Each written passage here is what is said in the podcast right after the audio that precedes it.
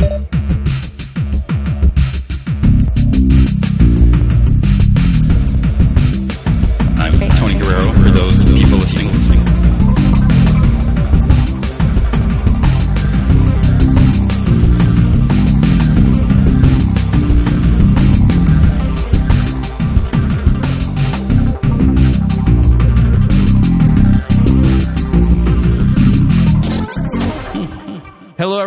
Welcome to the 37th episode of the Invincibly Super Massive Comic Book Podcast of Stuff.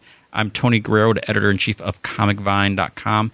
And with me is a very busy man. He's working for several different publishers. He is the current and only writer for Quantum and Woody at Valiant. He's, Sure. he's working on Gambit at Marvel. He's doing Thief of Thieves at Image and other stuff that you're, we're going to talk about. So I have Mr. James Asmus. Hello. Thank you for having me. Thank, thank you for writing that scene that required Mike Allred to draw a Wolverine and Nightcrawler in the bathroom. I always Oh, bring that man, up. I, I couldn't have been happier. Uh, Mike is one of my all-time faves, and uh, I, I I'm a big fan of um, kind of like grounding superhero stuff and kind of idiosyncratic regular life. And um, that that moment made me really happy. And I was really doubly happy when it turned into both a conversation on your site and a thread of people photoshopping other people into the bathroom. So Uh, yeah, I was just thinking, it's like, it's like hmm, yeah, I, I've, I haven't done that one yet. I haven't done the Photoshop. But yeah, so I, I did that article about superheroes going to the bathroom be- because of that. And, and I, I think you and I talked about this before, but it's like Wolverine has gone to the bathroom so many times in comics. yeah, And for, for a guy with a healing factor, he has like the worst bladder. Because Uh, that's really true. Well, yeah, uh, he, uh, you know, but he also he he'll that's because he can drink like a six pack in two minutes. I guess he's processing it or whatever. To Yeah. get, get rid because there was there was an I think it was a, a new X Men issue where he was at the Hellfire Club and then Sabretooth was there and they're Oh. That's right. That's right. and then um in Wolverine the End, um so when when he's like old Wolverine, um he there's a part where he had to go to the bathroom I think at the airport or something like that. It's like no one else ever goes to the bathroom. It's just well, I got Nightcrawler in there, so Yeah. at least and, I like that. What about Psylocke?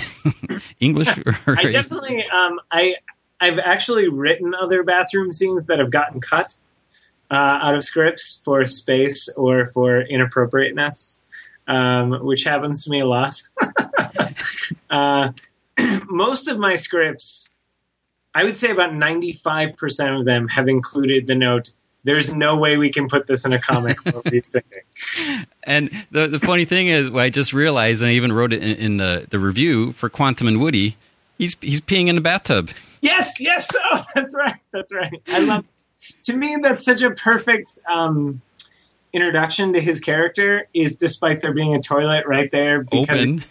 because he's in a fancy hotel he's not paying for. He just decides to pee in the giant bathtub because he can. Uh, I, I didn't even put put that together till just now. Because I because I remember the when they released the preview um, pages for this, they included that page. And I remember some I, there was like the one comment is like, "Is he peeing in a bathtub?" Like- and it's, it's like, yes, it's James Asmus writing it, so of course he's peeing in a bathtub. I man, I I can only I can only shake my head at the legacy I'm creating for myself. because I, I I I I put that in um in in the review for the first issue. Oh yeah. Um, yeah, so it's like the I, I admit I don't. Um, I've I've just kind of been uh, skimming reviews for this book because I'm so. Uh, I so I, I used to write theater, um, and I would love to still do it, but um, when I started, I definitely always read my reviews because, uh, and I, I still feel like I have a lot I can always learn as a writer about just how to keep getting better and where my intent uh, isn't what people read when they read the book. um, but I have to admit, increasingly, when I feel like I really love something, I don't worry as much about what the nitpicks of the reviews are. I just feel like I kind of want to keep following my impulse on it. And with this one, that I've definitely had such a blast writing Quantum and Woody that like I'm just kind of taking a general temperature. Like I'll read the last paragraph of a review to get their overall takeaway. And I feel like if something really drove them crazy, it'll be there. You know. Um, so as a result, I miss hearing uh, what people's individual favorite moments or lines were, which I always appreciate. It's always weird to look at Tumblr on for characters or stuff that I've written and see what moments like people chose to scan, cut out, and post. Like it's it's almost never the moments I expect uh, Yeah. to hit hardest, but it's uh, it, it does me infinite. It, it fills me with infinite joy to see people going to all that trouble because they liked a moment. Yeah. So uh, we we should also, um, I guess, you know, reveal a little behind the curtain that this ha- is sort of being recorded a little earlier. So Yes. so otherwise you would have had some more opportunity to to read read more, more reviews, especially mine. That's true. Oh. Yes. But the very last sentence I, I wrote plus. How often do you get to see a character pee in a bathtub? Oh man. So- Yes. So there's a selling point. See, and I'm glad you got that at the end because also I feel like if anyone else is like me and they skip, you know, to to get the basic summary of like thumbs up, thumbs down, I think that's uh you're right. That should be a selling point. If that idea tickles you at all, this is maybe the number one book on the market for it. Yeah, yeah. See, and that's the thing with with, with our review because you know we we break down reviews. We have the good, the bad, and the verdict. So Right. you know the verdict basically sums it all up. But I I know there's there's people that they just look at the ratings. You know they'll just look at the stars. And, Oh yeah. and they're like, "What about this part here?" And it's like, uh, that's like in the second paragraph. We you know talked about that. It's like, Well, it is funny. It's man, I have such a love hate relationship with like number ratings and stars for Mhm. books because to me, I feel like um, I've gone through phases as someone who enjoys stuff as a reader, where there's times where I resent books that aren't my taste, and there's times where, uh, you know, I've tried everything, and at this point, I sort of feel like yeah, man, there's there's an audience for everything. And rather than be like, this is terribly done, people should be like, this is exactly what the book is trying to do. This is how well it does it.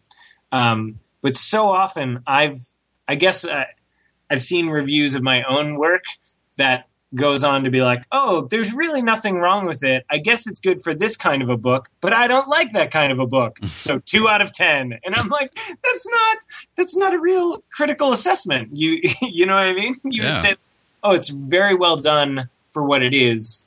I'm not the audience for it. If you like that kind of thing, go get. That's where numbers uh, are sort of an inexact summary of of what the actual review is about. Yeah. So I mean, because for us, we're so we're on a five five um, star scale with no half stars, and you know oh, the- half stars? I thought you had half stars. we used to um, back in the day, but uh, they they decided they wanted to align us with like some of our like our because like when we were um, partners. when we were when we were at Whiskey Media before CBS, you know, um, we had Giant Bomb and Screen, and you know they all used whole stars. So they're like, you know, let's keep everyone on the same scale. And I was like, okay. Yeah, at first I, I was a little reluctant because Mhm. with the when you have the half stars, you you basically that changes it to like a, a ten point scale. Right. And for me, because you know, I, I used to be a math teacher, so with just a math background, you know, I would say like a four point five is a ninety percent. It's an A minus. Okay. Um, Yeah. So we don't have that now, but even like like Netflix, you know, they they I think they do the the you know whole things. Actually, I don't know if they have halves or not. No, I think you're right. I think it's just holes. But I mean, it's basically you know, so like a five star doesn't mean it's like the absolute best perfect comic out there. It just means like I had a great time reading this. You know, this was really cool.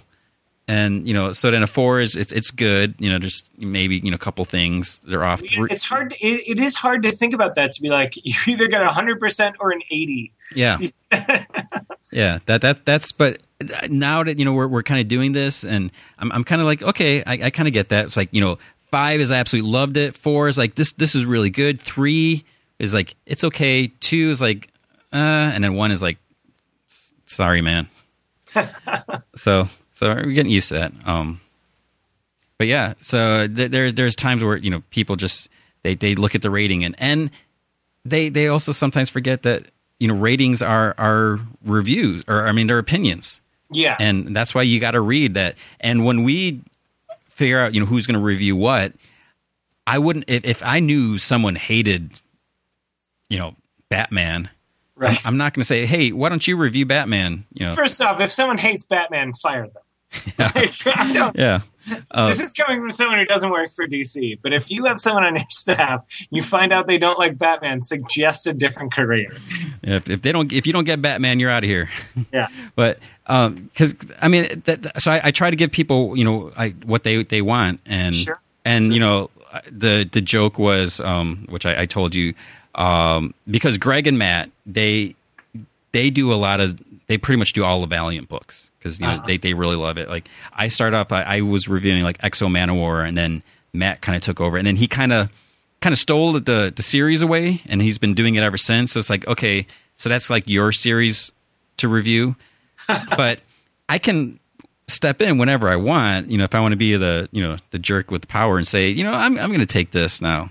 Yeah. And and then since they're doing you know all the other Valiant books and you know Quantum Woody coming out and you're writing it, so I said in the beginning I was like I'm going to be re- reviewing this, and then it was like a couple week a week before Matt he he sends out an email or he's, he's like he's like hey can I call dibs on Quantum Woody? I was like wait a minute I already I already called dibs on that before, and then Greg was like it's like yeah he did it was in an email so I was like there you go in your face.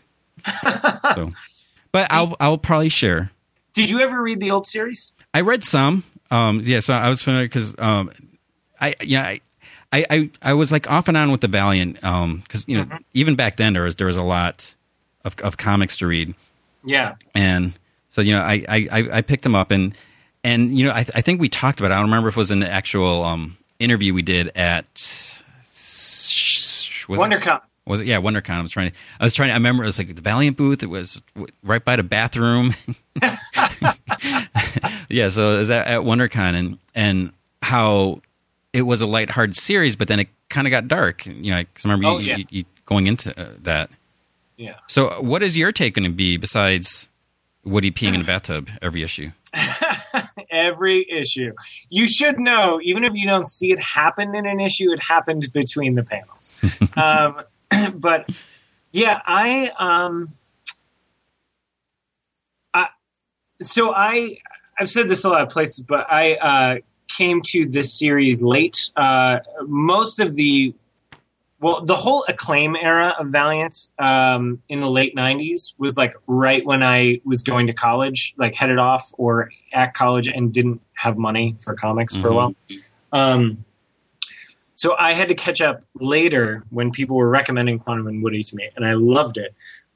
Um, I do think it's been funny because um, I think that the original series is actually more um, diverse and kind of complex than the way people ever talk about it now, or even it seems like it was perceived at the time. Um, like we sort of talked about, the original series actually uh, starts pretty freewheeling and, and funny, and um, there's some great kind of meta bits, but it goes into some longer stretches where it, it's a little it's more serious minded it's much more serious minded um, i mean they swap bodies for several issues but um, then they get into stories about like woody being abused and um, there's there's some other stuff that really um, you know just gets heavy hearted for a while or or a little drier um, and i definitely don't mind that but for me i'm trying to uh, strike a little bit more of a, that balance. And obviously, what what I love about the original series and what I've tried to recapture is the kind of uh, character based humor and the sort of you know idiosyncrasy and agitation that comes out of the personalities of these guys and and uh, creating the kind of people who just keep making bad decisions is is a lot of fun to write Mhm. but you know i'm trying to make sure that early on we're showing signs and, and earning you know the emotional side of these guys too and the fact that we're going to talk about how they feel about being failures in in kind of a, a a way that's actually empathetic, um, and and some stuff for them that really was uh, heartbreaking uh, for for them. Um, but all of it is still going to be built with um, humor as a coping mechanism, if, if, not an overwhelming um, agent of chaos in their life. Uh, and and to me, I think that's just so much more of how I write in general, and uh, I think my worldview. Um, I, I like to. I don't like to switch from comedy to tragedy. I like to weave them together as much as I can. Okay, now uh, I, I mean I don't know how much of this you want want to touch on, but with um, the the Valiant books, mm-hmm. um, so I, I mean in a, in a sense, they're they're I don't know if you want necessarily say they're being relaunched or reintroduced, you know, because you know we are starting over. Yeah. Um, how much does like you know the the higher ups at Valiant, you know, do they say, okay, hey James, you you know you're gonna be doing Quantum and Woody. This is what we want from the characters based on what happened before, or is it like what's your take? Where do you want to take them? You know, what do you want to pull from the you know the previous appearance? Sure, sure. Well, what um the way that it went was they reached out to me, much to my surprise, and asked um, if I would just want to pitch. Like they just said, "What what would your take on Quantum and Woody be?" And um, so I wrote back with kind of like my macro, you know, my impression of what the series was, uh, my notes on what I would change um, if if I were to try and reintroduce it, uh, and then I sort of threw in a bunch of elements like you could go here, you could go here, you could do this stuff. Um, like this seems like something worth exploring. Here's an idea for you know villains, um, and they liked that enough. Uh, I was mostly dealing with editor uh, Jody LeHeup, who has been fantastic to work with. Um, and you know he talked with the other editors and with Valiant proper, uh, you know all the administrative folks, um, and I guess you know they kind of honed in on the stuff in that document they liked, and then I put together like a rough plot, uh, kind of knowing what they liked, what they weren't as keen on, and and after thinking about it myself, where I would want to go, uh, and I put together maybe like a two page pitch for a story and they dug that so then i just built it out to like okay here's an outline for an opening arc and here's some places i would want to go directly thereafter and they basically then called me and were like we love it. And i was bracing myself for them to be like we love it. Now change. This this this. Here's our laundry list of things you have to do. And that didn't happen. They just sort of said like we really like your take. We think it's true um, to what's great about the original but um, isn't just mimicking it and isn't kind of throwing it away to just try and invent whatever you've secretly been trying to write for years. Um, uh, you know, they definitely helped me refine some things. There are places in which they were like, you know, that's this choice would paint them in a different light than than we want to present these characters. Um, uh, and there, has been a little bit of negotiation on that front, but overall, it's really been um, wonderfully supportive of my impulses and excitement, and you know what I feel like is what I can bring to the book. That's great because you know what I, I think. You know, some people don't realize the way like certain publishers work, where you know it's it's a lot of is up, up to editorial, yeah, and you know you, um you, you can't put all the all the praise or right. or or um yeah, oh yeah. Well certainly in general um, i know many editors who complain that uh, editors will get thrown under the bus when there's a big choice that fans don't like um, but they never get credit for large or small choices that you know fans do like um, See, there's I, I was gonna say i almost think it goes the other way too because like I, I, I get the impression that sometimes editorials like, okay, we need to do this. The writer does that, and then when when people flip out, it's you know I always use like like ultimatum as an example. Oh, you right. You know, so Jeph Loeb wrote all this, and it, it, there's no way, and I don't care how you know if he's a, the president of television, whatever stuff now. But you know, back then, no one's going to of television. yeah, no one's going to come into Marvel and say, "Hey, I want to kill all these characters." I don't, I don't care if you like it or not. I'm, I'm going to do it, and you're not. You know, so of, of course, editorials either they said we want you to kill these people, or they're like, "Yeah, you can kill these people." And then Right. you know he got a lot of flack over he killed everyone in Ultimate Universe. It's like, no, you know he did, but it wasn't just him. Right, right. And at the very least, like editors are far from powerless to stop anything. you know, I mean? like they can they can throw the brakes on anything they they really want, but at the same time, you know, I I will say working for Marvel, there's kind of no shortage of times where the job itself that I'm being offered is a list of things they want accomplished. You know what I mean? Like there there are several gigs I've done where the call starts, do you want to write this thing? We need it to do X, Y, and Z. This character should end up here by the end. You know, we need you to like bridge the gap between these things or, you know, fill in this information. Um, and I, I've definitely had times where I've pitched a bunch of stories I really wanted to do, and I was told like, no, tell you what, just write this instead, and I'm given like a plot. Um, and then there's other times where uh, I get a call and it just says, "What do you want to do with blank?" You know, like um, Generation Hope was. They just sort of said, "Do you want to do it? And what stories do you want to tell?" and, I, um, and I loved it. Uh, I had been a fan of what Kieron was doing, and I knew, as a reader of the book, what I wanted to see paid off or explored, or where I thought you could zig instead of zagging. Um, uh, so it, but it, it really is true. I think I think it's hard for fans to understand because of how complex and different editors' role in building comics can be. Um, and I think um, just to to speak totally out of school, uh, you know, I think you're hearing the conversation now over at D in, in reference to DC when you're seeing creative teams change so often, Mhm. then you, you can't help but know there's um, kind of an editorial intent to to where they want things to go.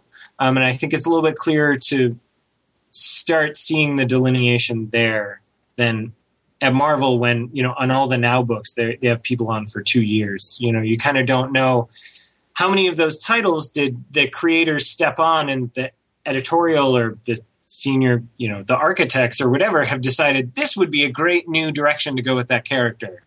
Great, you get to script it now. You know, um, there's there's kind of every version uh, along the spectrum between being totally editorially dictated and being wildly free and not that different from doing a creator owned, just with characters that are you know corporate IP. Yeah. Uh, and and for me, truthfully, I actually I really like um, some editorial input, especially if I'm doing stuff for those companies. Um, uh, honestly, I I would kind of rather they come at me with a few things to try to accomplish, and then I know that I can just kind of make almost any story I want that checks all those boxes. Um, when they're trying to control the whole thing, it, it's really difficult, and it doesn't, in my opinion, it doesn't yield a great final book because the editor is basically trying to write it themselves Mhm. with hands, but uh, but can't actually sit there and tell you every choice to make. So they just end up revising and revising and nitpicking and kind of noting you to death, where you, you don't actually get to have your storytelling impulse. Um, and I shouldn't generalize. There, there might be writers who can absolutely do it and kind of make it their own. But I find when when the list of to dos or, or the the editor's intent is overwhelming, I really struggle. Uh, I feel like those are always my weakest books. Um, but I there's plenty of stuff I've written for Marvel that was like make sure it accomplishes X, Y, and Z. Now, what story do you want to tell with it? That I feel like I've been able to just use that as a springboard to start brainstorming on stories, as opposed to starting with a blank slate and infinite possibilities, which a lot of times I end up coming back with stories where they're like, no, well, I guess that doesn't fit the mark for X, Y, or Z. And then we end up spending a lot of time just trying to whittle it down from everything into something. Um, so I, I kind of know. I, I kind of dig editors who have a bit of an agenda, but don't try and backseat drive the book. All right, I got a question about number one. Woody? So, so when, yeah, when so when Woody and Eric when they, they fight at the funeral, Yes. um, so Woody says something, and I don't know, is, is this offensive? Because so Eric punches him, you know, knocks him down, and he's like, "I've been hit harder by drag queens." Yeah. So I, I, uh, is that you're asking me if that's offensive? yeah, are, are drag queens going to be like, "Hey, you know, the, the drag queen community"? I don't know. I would like to hear from them if, if they are offended. It is kind of meant to be uh, both irreverent and empowering because he is saying there are tougher, there are drag queens who are still tougher than, you know, U.S. Army vets. Um, I think, uh, you know, I truthfully that that line is like a late addition, and because whatever was in there originally, I I think they felt didn't maybe it was like too expository or heavy. So I actually did for that line what I often do in my scripts when editors bucket whatever I put in originally. And I do an editor's choice where I then write like 10 punchlines and they get to pick which one they want to go with. Um, so not to not to wash my hands of any responsibility. It's editor editorial's fault. once again no um but uh no that's you know i i try to it's interesting because if that if you question that there's a joke and issue too that we like debated whether it's offensive or not and it comes from woody who in my mind says things that aren't right Yeah, and I don't. I. It's interesting. It's a weird thing in comedy because uh, I think not every reader or audience member gets this distinction. But comedy is about our flaws, and I think there's a real way to depict characters who say offensive things where it's clear that they are not the correct worldview. Hmm and I think I think there's a lot at play in terms of how the story treats that character and even that moment and and all this other stuff that that can kind of tilt it into seeming that your the story is either supporting that view or isn't um, and it's a delicate balance but i often find some readers will just get offended by things i never could have imagined would be offensive hmm and then I'll sometimes put in things that are intended to push buttons that no one reacts to. So, um, so who knows? But uh, yeah, I don't know. That joke for me personally, I would be not surprised if someone found it offensive. I would be very surprised if most people think it's insulting.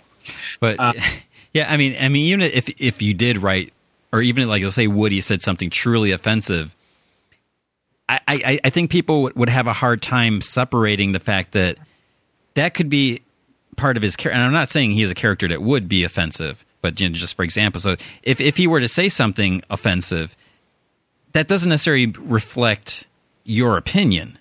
Right. I mean, God, I, I, I hope people don't confuse me with with Woody, um, because it's you know it's it's fun to it's really fun to write someone who is kind of pure id, um, but uh, you know I would think I don't think anyone would assume Gerry Duggan like actually wants to kill people because he's writing Deadpool, you know, loving killing people. Um, like I, I, I don't think people confuse Christopher Nolan for the Joker uh, in terms of his worldview or intent.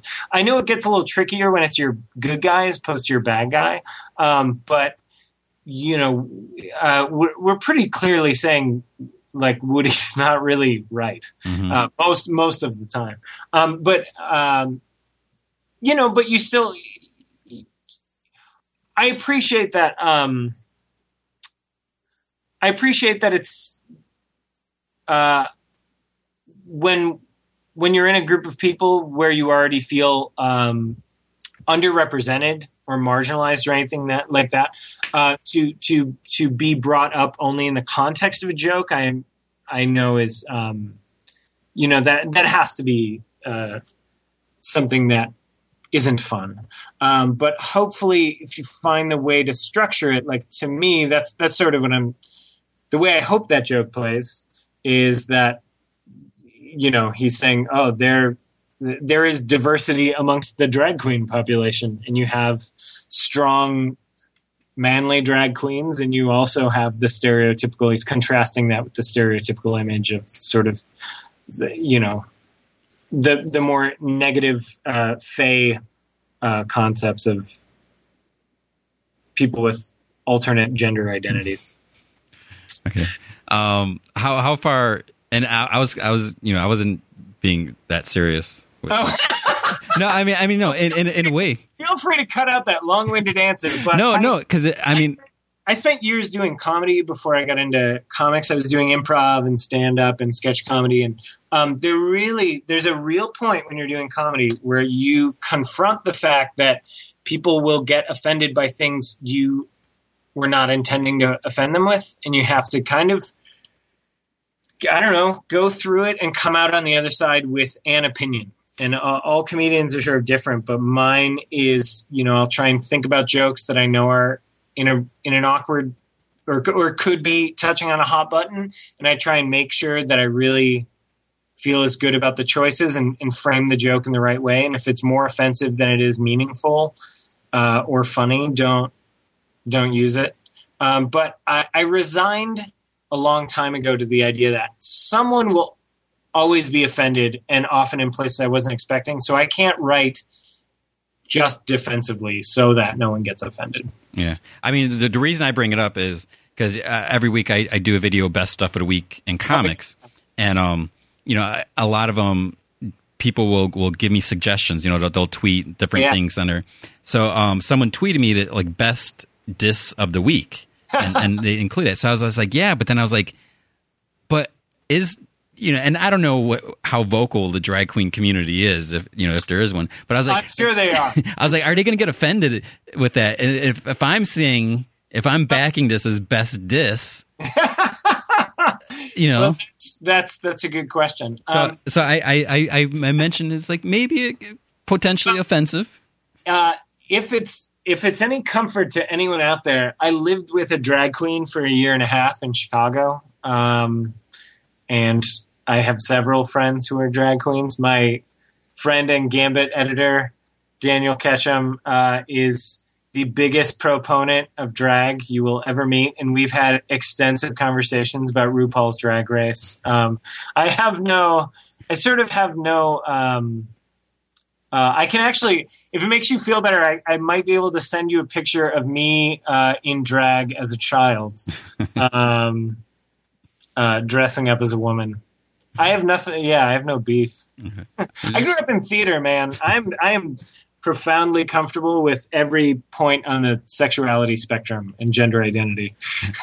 It- it's funny you mentioned RuPaul because on our other podcast, somehow RuPaul came up, and um, the other people I was podcasting with, they they weren't familiar with this song. I think it's CoverGirl, Yeah, and and they're like, what? Like cover girl, So yeah, turn left.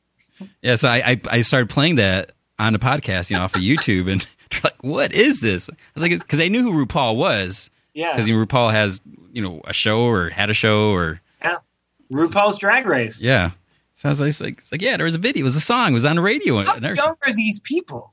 I don't know. It's like, how old am I? I guess is, is the question. Oh, oh, I don't like the question phrased that way. Um, um, so I don't know if I asked you, uh, how far uh, out do you have um, Quantum and Woody planned? Um, three arcs and a very surprisingly important um, one shot. Uh, that seems like a joke and mostly is a joke, but that actually has a really, really important piece in it. Um, so probably what's that like fifteen issues or something. Um, and we we've tried to leave what happens after that a little flexible, just in case. Um, you know, in case fans rioted in protest and, and burned every comic shop down because of Quantum and Woody, or if, um, uh, or even just if we might, around that point, it might feel like we might want to cross over. Um, but yeah, I have I have a lot of broad strokes of where I want to take the characters, uh, ranging from like kind of one-off little gags to do to kind of longer stories I'd like to explore to subplots or you know Mhm. weird w- weird issues. I just decided the other day that I kind of I don't know if they'll ever let me do this, but I want to find a way to do a sort of Rashomon uh, flip book style issue where the first part of it is uh, Woody's account of or you know Eric's account of events uh, versus Woody's, and in the middle you get the objective truth from the goat. Um, that was that's I still don't even know what the conflict is, but stuff like that I feel like I would like to be able to get to find places to start playing with the form a little bit more. Because hmm um, these are characters who broke the fourth wall in their original series, and that's fun to do. But I feel like um, that just kind of opens up the door for us to experiment a little bit more as we go forward with um, structure. Yeah, because so I know there was one question. It's like, is this in the same Valiant universe? And Yeah, it is, and, and that question comes up a lot, and I understand because a lot of the other Valiant stuff is um, uh, certainly not as um, humorous. yeah, and, Uh, and I- that's that's one of the things I, I really like because it, it's it stands out. Not this, I mean, all the Valiant books. I mean, and I, I I even mentioned it in the the review. It's like pretty much like every every book that comes out is great. It's like I don't It's know. crazy, right? I don't know what they're doing over there. Like, what's in the the, the water? You know, the the I water mean, like- cooler. truthfully, the answer is they are all genuinely dedicated to making great books, and I think there's they know what makes for great comics. They they know, at least from my experience, the degree to which they are supportive, informative, and hands-on without getting in between the creators and their work. Um, they really try and create the best environment for success and feedback.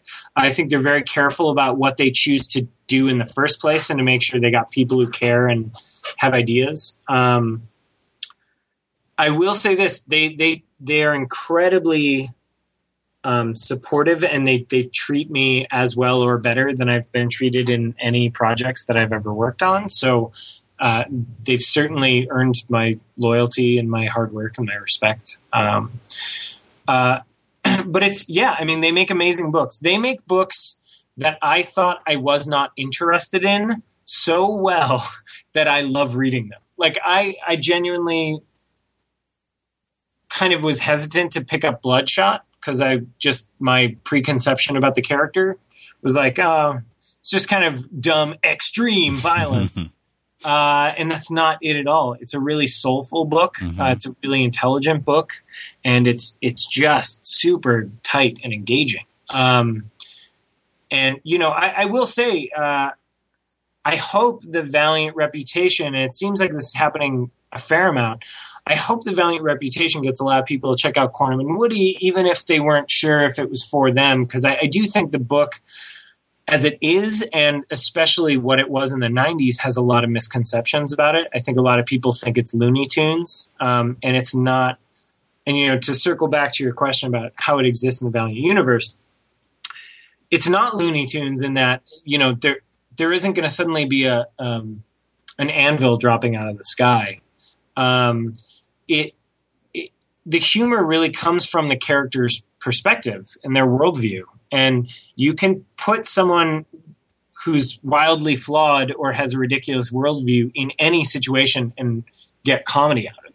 Um, it doesn't undermine the world around them. You know, not not everyone there is an idiot just because they do idiotic things. Mhm. And I, I I actually I really look forward to bumping them off against other characters. Um, obviously, Archer and Armstrong is actually a book at Valiant that's not only fantastic but has a really excellent sense of humor, Yeah. um, and it has a lot of pathos and myth building and stuff like that too. Um, it- but it's probably the the most important stepping stone from our book to the rest of the Valiant universe. Um, uh, but yeah, I, I, I don't I I see it as totally being able to exist in that world. We're not um, tying our mythology to the other mythologies so tightly um, at this point. I look forward to ex- exploring where they can overlap. But yeah, I don't know. I to me that's crazy because it's like how do people how do people think like Dracula exists in the Marvel universe Mhm. with you know um, with any number of other aliens or uh, you know the Sentry or you know uh, like you have full blown superheroes and vampires and you know space Nazis or whatever like you and magic you know you have everything under the sun in that universe um, and Howard the Duck is the cherry on top you know yeah, yeah. So I mean, that's, that's great. I, I can't wait to see. Um, and this is one of those cases where, you know, so I imagine the solicits probably for like what two, three, and four are out, but it's like I I, I don't want to know what they are. I mean, I, I I always try to avoid the solicits when I can. I get so angry writing solicits because you're inherently like giving stuff away about stories that haven't even been published yet. And not even just in the solicits, but to sometimes to tee up the fourth issue, I'm having to tell you stuff about villains or whatever who were a reveal Mhm. in an issue that's yet to come out. It just it just drives me crazy. Yeah, and and some people they they like they're on the edge of their seats waiting for those solicits to come out to see like what what possible little tidbit you know what what clue what you know but Yeah. it's like i get that but it's like like for me and and in my position i should be one of those people to see like three months you know this character may be coming back or something but it's like i i enjoy reading comics as well and it's like i i i love when i can read a comic and i have no idea what's going to happen I am right there with you, brother. because it doesn't happen very often No.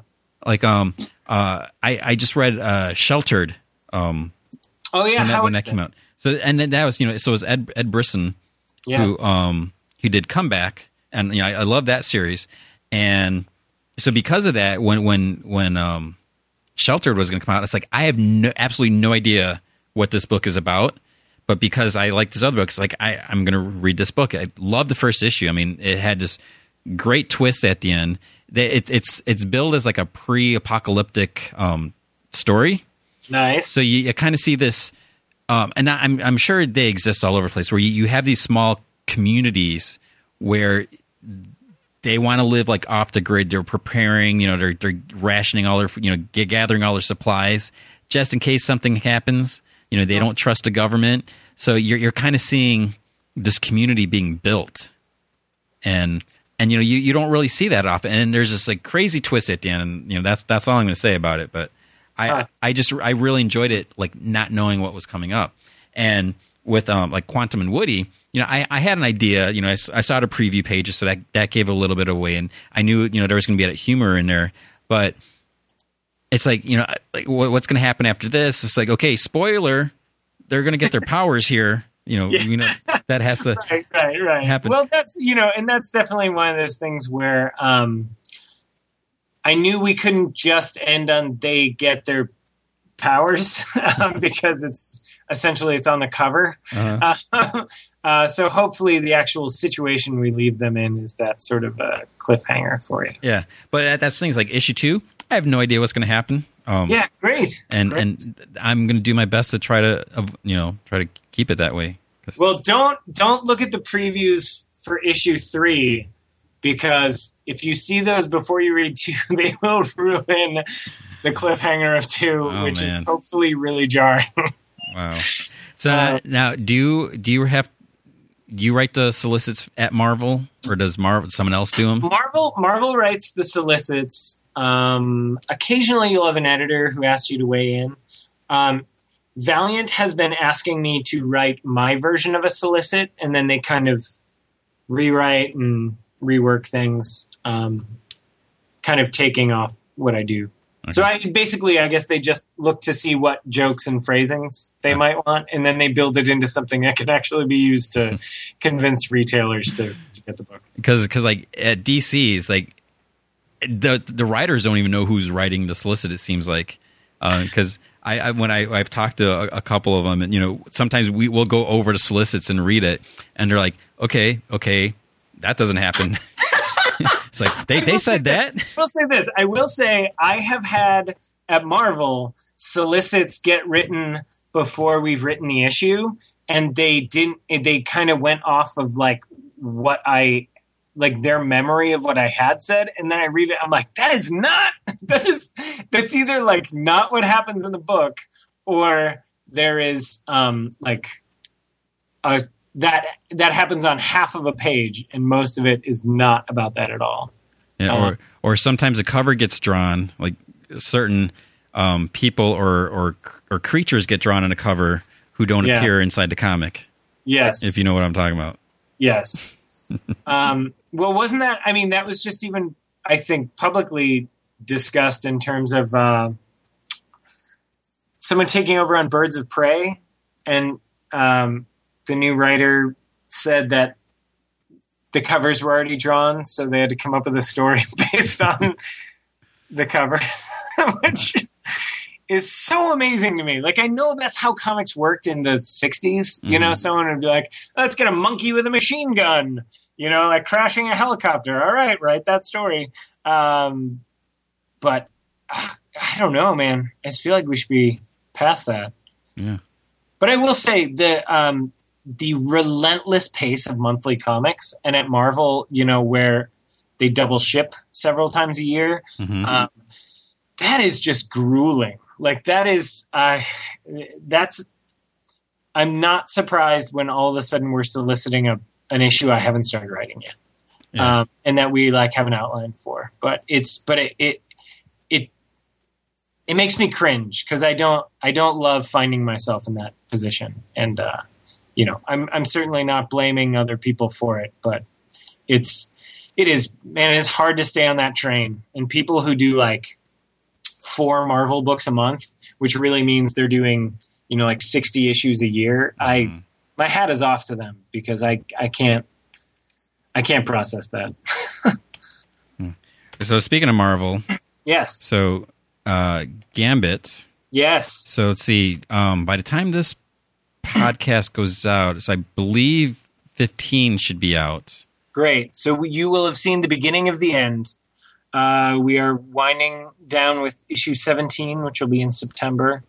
Um, and Gambit running to 17 issues is, I think, about 15 issues more than most people thought the book would run. Um, I've always had confidence, at the very least, that people would want a lot more Clay Mann art, so they would keep showing up. Um, I also think a lot of people underestimate Gambit's fan base, man. There, are, there are people who love Gambit and like don't really seem to have nearly as many feels for other characters. Um, and I'm just thrilled that those people have been really happy with the book. Uh, generally, I'm just hearing from Gambit fans who have loved that he's having fun and stealing things and seducing women all across the Marvel universe. Yeah. Did you see the the the female Gambit cosplayer? Hells yes, I did. Um, so various people brought it to my attention, and uh, I actually did at one point early on.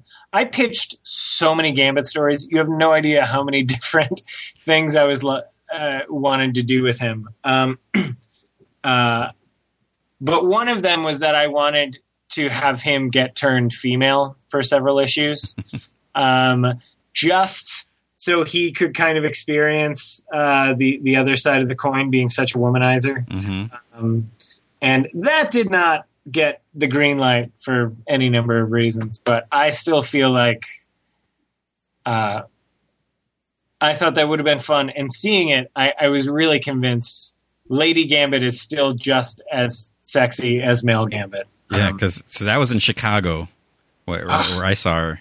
damn it! I knew I should have gone to C two E two. Yeah, because um, because I I you know I was taking some some cosplay pics and and I I just like Instagrammed that that picture because I was like, wow, this is a, a great costume and it it, it It kind was of amazingly made. It was amazingly, amazingly made. yeah. So um, and then um, s- someone else, another writer, I forgot who, like like knew who she was. So she um and sent me a link to like her Facebook page and and she she does a lot of different costumes and and that's that's the great thing about these cosplayers. They're just like so dedicated and and you know just I- if there are any cosplayers listening, I just want to thank you for all of the work and time and passion you put into cosplaying because literally that is at least 50% of why I enjoy going to conventions is to see the work and imagination and skill and and just joy to see the joy that those people have. Um, I think it always reminds me how lucky I am to work in comics. This is this is an industry where the people on the other side of the equation um, are so passionate and they have such joy that it, it really is um, it's inspiring every time I sit back down to work. Uh, you know, sometimes you're in a bad mood or a bad headspace or deadlines are frustrating. If I can just inject myself with some of the passion that fans have, and uh, which I often have, but you know, when it's your job, sometimes you s- slide into a bad headspace. Um, it it's incredibly um, fulfilling and heartening. So Yeah. I, I thank cosplayers. Now I, sh- I should ask some because um we we're, we're um Comic Vine is friends with the cosplayer Eddie, who um who usually he's always at San Diego, and Alright. and he's you know he makes his own costumes and you know he he goes all out, um, and he he wanted to make me a costume and I came really close to to having a costume for San Diego. I mean I I was gonna do it. You know I I've never I've never dressed up before aside for like Halloween. I, I dressed as as the Riddler last Halloween. Nice, nice. Th- That's that's an easy costume. Um, but so I, you know, I've never done it, and and I was going to do it, but then I'm thinking, it's like, i- is there like some some like faux pas? Like if if you don't make your costume, you're not a tr- like a true cosplayer. Because Um, they're dead, like you said, they're dedicated. They go all out, and it, it's impressive as hell. I mean, I will say, I think you are in uh, a nice position where um, you you have enough of an identity uh, in the uh, comic fandom that I think uh, you know you you uh, people would be happy to see you cosplaying. You know what I mean? hmm uh, you're running a whole site. No one expects that you have the extra hours to. Yeah. Uh, And and I I would be totally straight up saying, hey, I did not do this. I don't have this kind of expertise. Yeah, just just put a little patch like sewn onto the side that gives credit to him, and then uh, and that would do it for you. yeah. So The, uh, um, I often entertain the thought of like if I'm ever, uh, like if I if I become uh, more of a, a, a an established quantity in comics as a creator, I would love to then actually do a con in cosplay. Um, like just go full on Nightcrawler for like a whole weekend. Um, I feel like it's a little awkward if I have to sit up on a panel uh, right now, and someone in the audience has never heard of me before, and they and I have to get them to take me seriously as a writer. Um, but you know, hopefully, if I ever get to that kind of like ridiculous screw all y'all Kirkman place, then I would totally do it. I would get into just dress up however the hell I want. And, I mean, and that's the other thing. It's like you know, if you if you depending on the costume, you could dress up and no one would know who you are. So it's like your way to you know walk around the floor well, incognito. that's definitely true. Um, but I, I feel like I feel like it would be I would want to do it in a way that people can appreciate. Like, oh, that guy doing this for a living is still a big enough fanboy that he'll, you know, build a full character costume and spend the weekend in blue face paint. yeah. So so I I may do it for New York.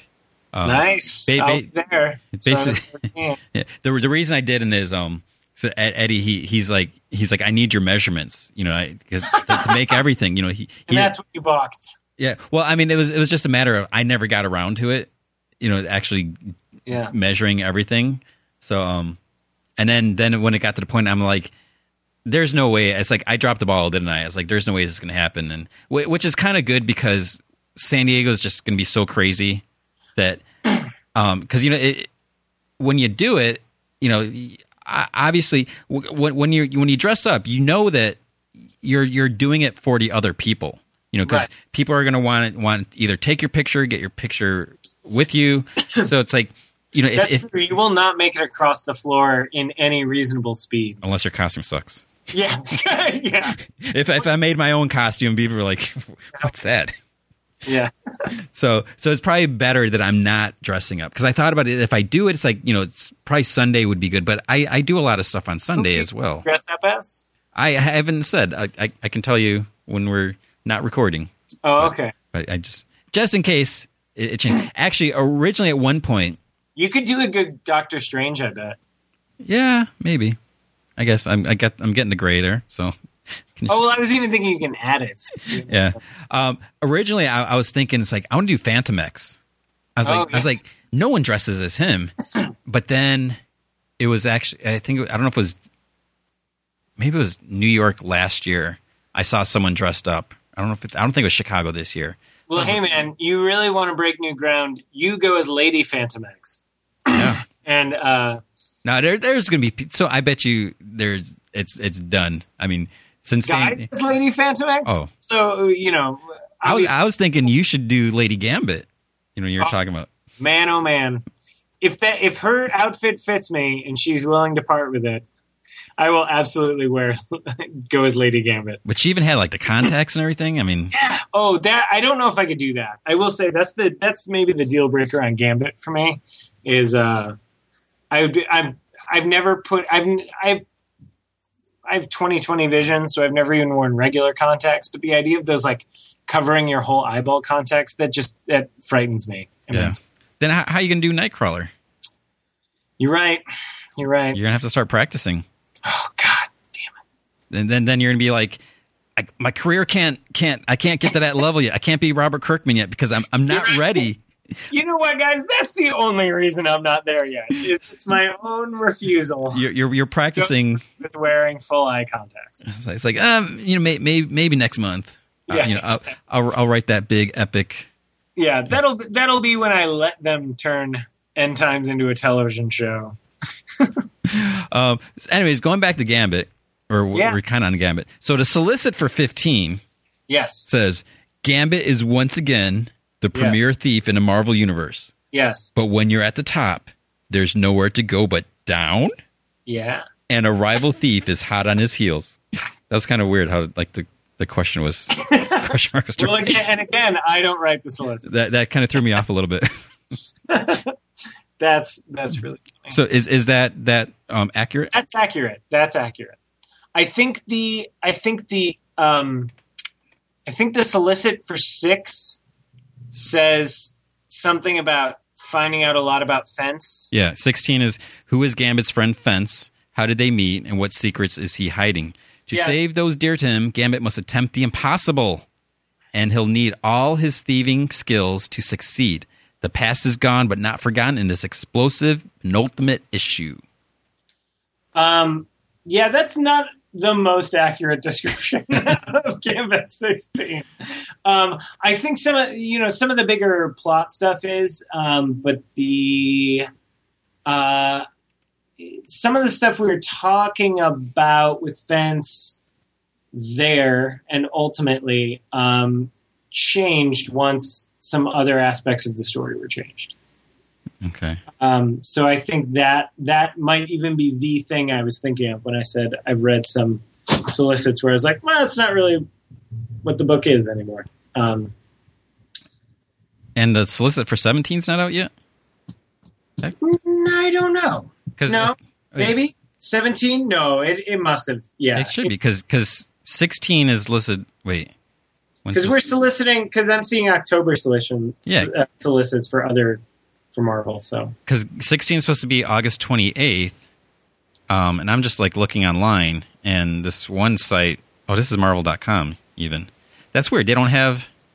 seventeen Yeah. postponed indefinitely because Arun couldn't bear to part with the series. He's like So seventeen. You know- the, the funny thing is that that's kind of um how I am about a lot of things. Like when when Futurama, and I, I think I've told the story before on, on the other podcast. When Futurama was first canceled, um, I actually I, I I didn't see I didn't watch it as they aired because um here in California, I th- I think they they it was on at like six o'clock, which was like crazy on Sunday, and it kept getting like preempted with, with like when the Giants were playing or something like that right. and um so there was a lot of episodes I missed. So I'm like, I'll, I'll, you know, I'll, I'll, you know, I was like trying to record some. I, th- I think it was before the DVRs even, and then so I finally got the the box set on DVD, and I was like watching them, but I was like, I don't want to watch all of these because once I watch them all, there's it's done. Yeah, there's So- nothing left. As long as I had you know like one or two or three whatever, it's like there's still a new episode out there that I haven't seen. So Huh. so maybe that's what Marvel's gonna do with with seventeen. Like- yeah, It's like it's it's not over yet. It's like you haven't read. There's still a new issue. Oh man, I would love that. I I will say once once I knew we were ending at 17, I was not rushing for this stuff to double ship. I was like, can we just go back to one a month then? Like if we know it's 17 whenever it's released, like it's I would much rather kind of like piece it out a little bit more rather than just like slam through it. It's like when Fox is canceling shows but they already have episodes and all of a sudden they just air like 3 of them in one night. That's that's such a that's such a heartbreak, man. If Yeah. you're a fan, you still want it to kind of, uh, you know, It's you, like- you want to be able to come back and have it next month. Yeah, it's like here it is. It's like whatever, take it. that is exactly the noise Fox makes when they do that in one night. Yeah. So, but, but see, we didn't hear that from Marvel. There is, there's no. So, No. but yeah, I, I, I, I just, I, I'm doing a search, and Literally can't find the September solicits. I mean, I'm not looking that carefully, but I, I typed in Gambit 17 Asmus, and you know, it, it's You're just finding all the barely, you know, the the not legal fans. well, there's um, Serious. there's there's an announcement was canceled from X Men the fanfic series. Oh gosh, Which have you have you? I have not. I have not dipped my toe into the fan fiction waters. I realize with Gambit, there's probably a lot out there. Um, I've I've never heard of it say, but I mean, they have announcement, and then they have like a copy of your tweet about you know. Okay, I started typing Gambit 17, and literally the second option is Gambit Rogue NC 17. Well, you know, you know that, that that's based on your your previous search history. No, it is not. I never use the term NC 17. It's like he's, That is a he searched this before. If I want porn, I'm not looking under the term NC 17. That's right. Nightcrawler and Wolverine, NC seventeen. That's just because otherwise the bathroom scene would filter out most of the Wolverine Nightcrawler results. yeah, so I yeah I, I don't see. Um, Guys, it's just a mystery. You know, that's it's it's a big old it's a big old mystery. maybe it's it's gonna be announced at San Diego, or maybe it was announced at San Diego that surprise, it's not canceled. Oh, if it's not canceled, I'm not the person writing it. I'll tell you that. Unless they're just they're gonna say, hey hey James, by the way, we need you to write like three issues by next week. I think I think you're confusing publishers and how they operate. well, unless you're Bendis, who who who probably does write three three issues. I mean, that man. What the hell? how many books is he do doing? Well, I mean, I think he's doing like four titles: Guardians, All New X Men, Uncanny X Men, Ultimate Spider Man. But he's also, you know, doing events, and most of those books, I would say, The X Men are, are like, I feel like three of them put out two issues a month Yeah. in some sort of rotation, Well, Un- Uncanny and All New definitely does. Guardians, I don't. and then he occasionally does powers and Takio and events and whatever. Like I, I just think, and I know he actually does spend time with his family, so I don't. His brain just must be so much more like he's he's so in shape for writing comics. You know what I mean? It's Mhm. like I'm someone who jogs, and he's like a triathlete in terms of writing comics. He's just in shape for it. Mm. I should ask him like how long does it take generally between when he sits down to write and when he's in the zone? Because for me that can be like 2 hours. Yeah, 'cause- I mean, because you wonder, it's like you know, I, I I don't know if you do like if you have like like if you have a set hours, like you know, you're in work Monday through Friday, you know, whatever this time, or you know, it's just whenever something tickles your fancy. But I found the I found the solicit for 17 and it's totally accurate. where, where you at? I'm I'm on on page six of. I had to do a. I just did a search for Marvel September solicitations. Oh yeah, one of those things. Just the whole roundup. Anywho, um, did you say that there were fan questions? Um, I mean, no, those are just like general. I mean, Oh, those not- are general. Oh, yeah, yeah. not- oh, not- that's what you're saying. People on the site ask these. just just because I I never and I, I I I always debate about it. It's like I never pre-announced who the guest is. It's always like it's going to be um like Oh, yeah. like a big big surprise. And usually what I do is um I, I'll like I'll Photoshop myself like in an image. Oh and- yes. and then I some- go to your site, man. I go to the site. You I know. do, which um I, I I noticed that that you you edit some stuff. Yes, I do. Um, and I I, I think I'm gonna like hook you up with with to give you live edits Nice. because you know I, I see I'm, I, I'm yeah, I mostly edit things that I actually know from working on, but occasionally I'm going and I'm looking at old issue. I use I use your site a lot to find um, where to find character previous character appearances Mhm. that I want to double check and reread or make sure I've seen everything before I write them. that's great. Um, and it's profoundly helpful for that. And there are times that I go through and I realize like someone really made an incomplete list of what characters appear in this, and I will throw down, or I'll realize like it'll just say the writer and not the artist, and I will, Mhm. if I if I can, I'll put in the other creators. Yeah, that that that that bothers me too.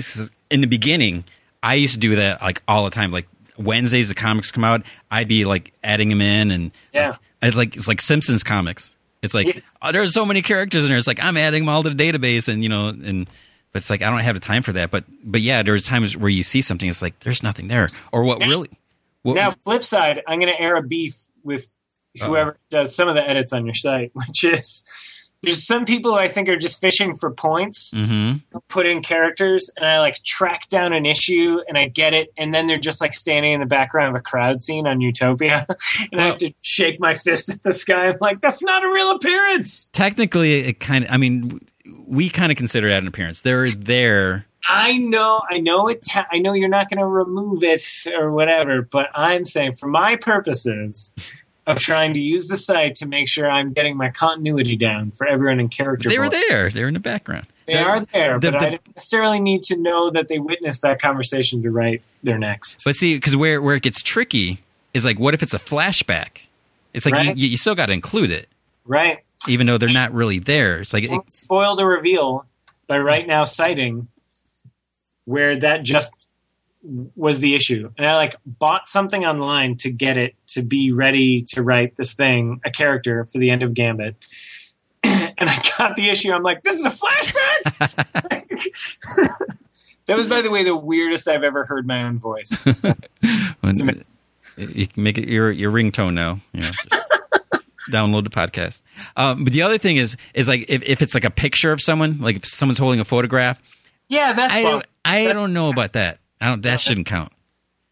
Like like if um if, if Bruce Wayne's in a mansion, there's a the portrait of, of Thomas and Martha. Yeah. That that doesn't count as an No, appearance. I, I concur. I concur. and I hopefully people agree with it. But what what's what sometimes what people will do is you know, and it is about the points where like when when um because we we don't let them upload the image like issues like before like the beginning of the week. Right. And and you know it has to be like the official cover. It has to have like the UPC. You know, like you can't take like Gambit 17 can't be added to the database because the official cover is not released. And it doesn't have the logo. It doesn't have the UPC right, but, right. But what some people will do is like on Monday or Tuesday or even Wednesday, they'll add it. and They'll just look at the cover, so mm-hmm. so they'll see all these people on there, and it's like they're not not in the issue. Like if, if it's like an anniversary issue, it's the, the Gambit and all his girlfriends, and then it's like you know it's only Mister Sinister inside, and it's like wait. so th- that bothers me when people will do that when they they'll add all the characters on the cover. It's like you didn't even read this issue Yeah. and I just I start shaking my fingers at them. And there's been some times where I'll send them a you know private message. I was like, you got to you can't do that. That's not right. All right, so I, I appreciate the um, the pride you take in your database because it's a it's an important tool for me. I do. I mean, I'm I'm still. I mean, I am fully dedicated to the site because you know it was me, my brother-in-law, and our buddy. We we started in, in um, the site launched December 2006, and it it was like right around October that year because you know they were doing all the coding stuff for the site, and then I was doing all the content. So I Yeah. was I was writing like mini bios and you know s- grabbing every single image I could find on, on Google for, and I, I think it did like maybe like 200 like heroes and villains, and I, I started off where it's like I wanted to write like the whole history. And, and then and then and then you know like got to the point it's like no you know you, you got to make it brief. Because like one we got to leave stuff for you know other people that you know the community to add to it. And it's like two it's like we we need more with less instead of less with more. Yeah, yeah. and and you know so that that was a hard thing for me. And you know so even though now comic vine is owned by cbs it's like you know i, I still feel that attachment. And and Sure. it is pride. It's like you know i so i want to make sure you know things are are are going you know the way they're supposed to all right so issue 17 Yes. Gambit's latest solo series reaches this climatic conclusion. Torn between his separate lives, mutant hero Master Thief, Gambit is forced to make a choice between the two with major consequences for what comes next. Yeah. But he better make his choice fast because he's trapped at the center of a deadly supervillain riot, and a few of them may have scores to settle with Gambit himself. How accurate Yeah, is that's totally that's totally accurate. All right, so 16's not, but 16 is not. But you still end up in the right place. So who knows? Now, when you're writing, um, the, how how often did you like talk with like Marjorie? You know, since Gambit is often in Astonishing X Men. You know, we talked um we talked a bit up front and uh there were definitely a few things I've checked in with her about intermittently. Um for the most part, uh I'm able to ask my editors uh basically once uh Daniel's um Daniel Ketchum took over editing Astonishing, which was around issue 50.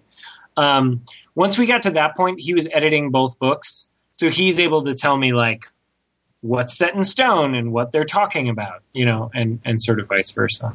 Um, uh, but it was wonderful just to have an excuse to talk to her up front. That's what I was gonna say. You're probably like, "Hey, how you doing?" I was like, "No, I, I finished issue already." Just yeah. yeah, she's she's so cool. I was like, She is super cool. Uh, I love her books, uh, her comics. I will say I have not read her um, her paranormal romance adventure novels. I, I did um I, I did read one of them um oh, what was it called I, I feel because I had her on on a podcast and and you know we, we talked about it and um you know I, I mentioned you know I was like I was like I never read it I think it's the Iron Hunt um which was an interesting book is is like this female she had like these demons were kind of like tattoos and you know Oh. they, they like lived on her body and and you know so it kind of made her like invulnerable while Cool. you know it was, it was kind of like an like an armor and I like. And and there was like um you know kind of like like like not not not necessarily like full on zombies but like these these others like this race of people that you know they weren't really obvious i mean so it was, it was actually an interesting book and and I, I i don't know if i ever talked about that on the podcast like afterwards It- so anyways but yeah she's she's she's super cool and she's super nice and Yeah. and doing cool things so, so yeah you'd be like just calling her all the time so um with with gambit unfortunately ending Yeah. Everything must end eventually, sir. yeah Okay. and and this is a point where maybe you like i can't answer that or i mean is there anything else at marvel or is it Uh, I am uh, having to step back from Marvel briefly, uh, hopefully briefly. I would I would love to do more things there, but I had otherwise filled up my plate with a bunch of other stuff in the interim. Um, like I've been writing a TV show that's in development. Um, we just we're most of the way through writing the first season um, for a production company out here. Uh, I've been starting to work on a video game, uh, mobile video game that I have found out I can't yet talk about, uh, even even though it will have been announced by the time this podcast drops. Um, they're they're just a bit skittish, but look for an announcement at the San Diego Marvel Games panel for a mobile game, and know that I'm associated with it. Unless there's multiple ones, and then ask me on Twitter, and I'll tell you. Um, but um, yeah, so I'm doing those. Quantum and Woody's ongoing. Um, we'll be gearing up. I'm leaving space to jump back into Thief of Thieves soon. Uh, and then I'm developing some other concepts I want to do as creator on books right now. Um, and once I shore up a couple of those things, then I'll go back and knock on Marvel's door and see if uh, I can get back in the swing of things. That's cool. I love Marvel, man. That's that's what I grew up with, and especially X Men.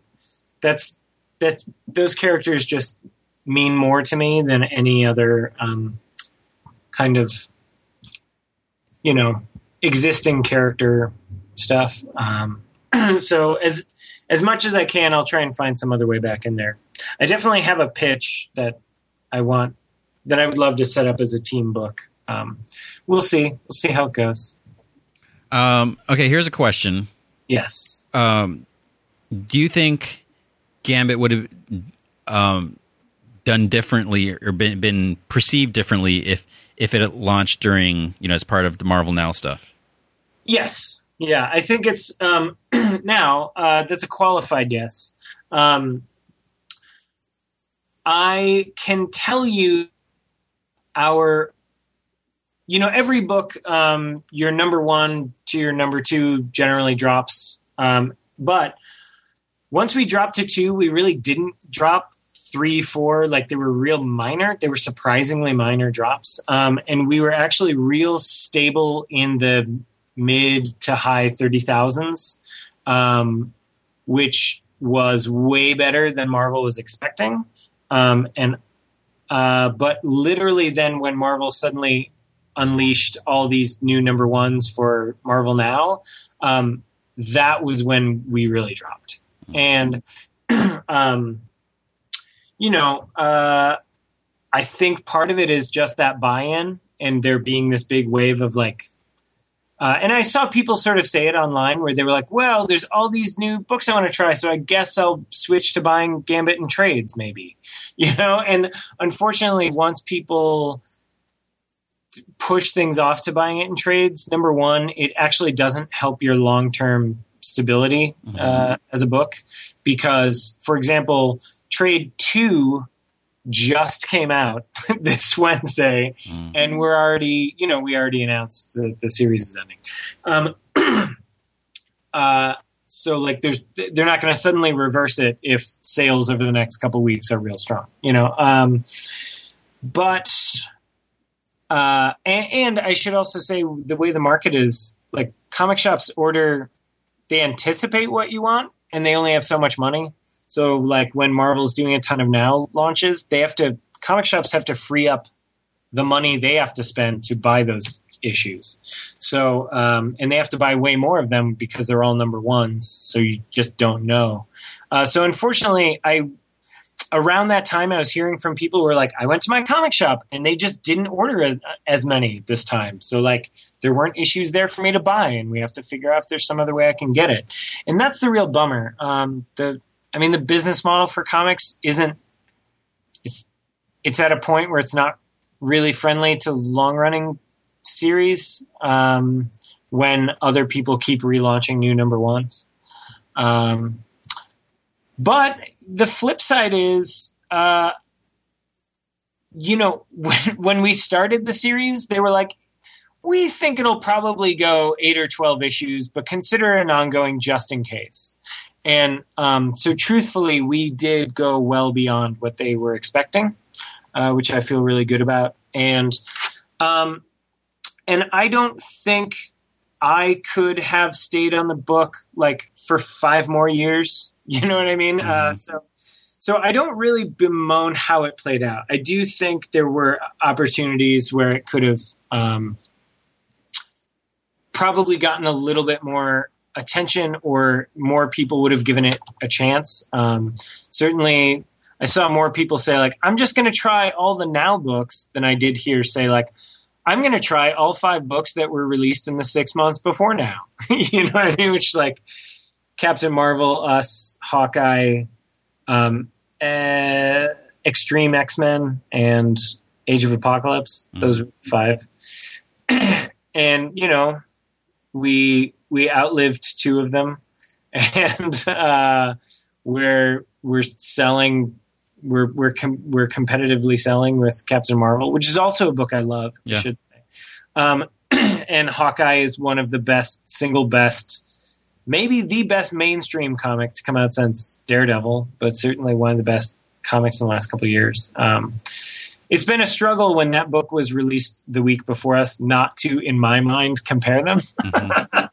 um, but that's just phenomenal. So I will say, you know, there's there's weird things like that, which was that came out the week before us, and so we were still like subsumed under the waves of subsequent buzz for that book. You know, like Right. there there kind of wasn't room for people to talk about a Marvel solo title that wasn't that book for three weeks, and we we happened to draft in right under it. Um, so I don't know. There's you just never know. It's the weirdest thing. Mhm. Um, but I all I can say is I feel good about the book itself, and I feel good about our run relative to what anyone expected the character could get.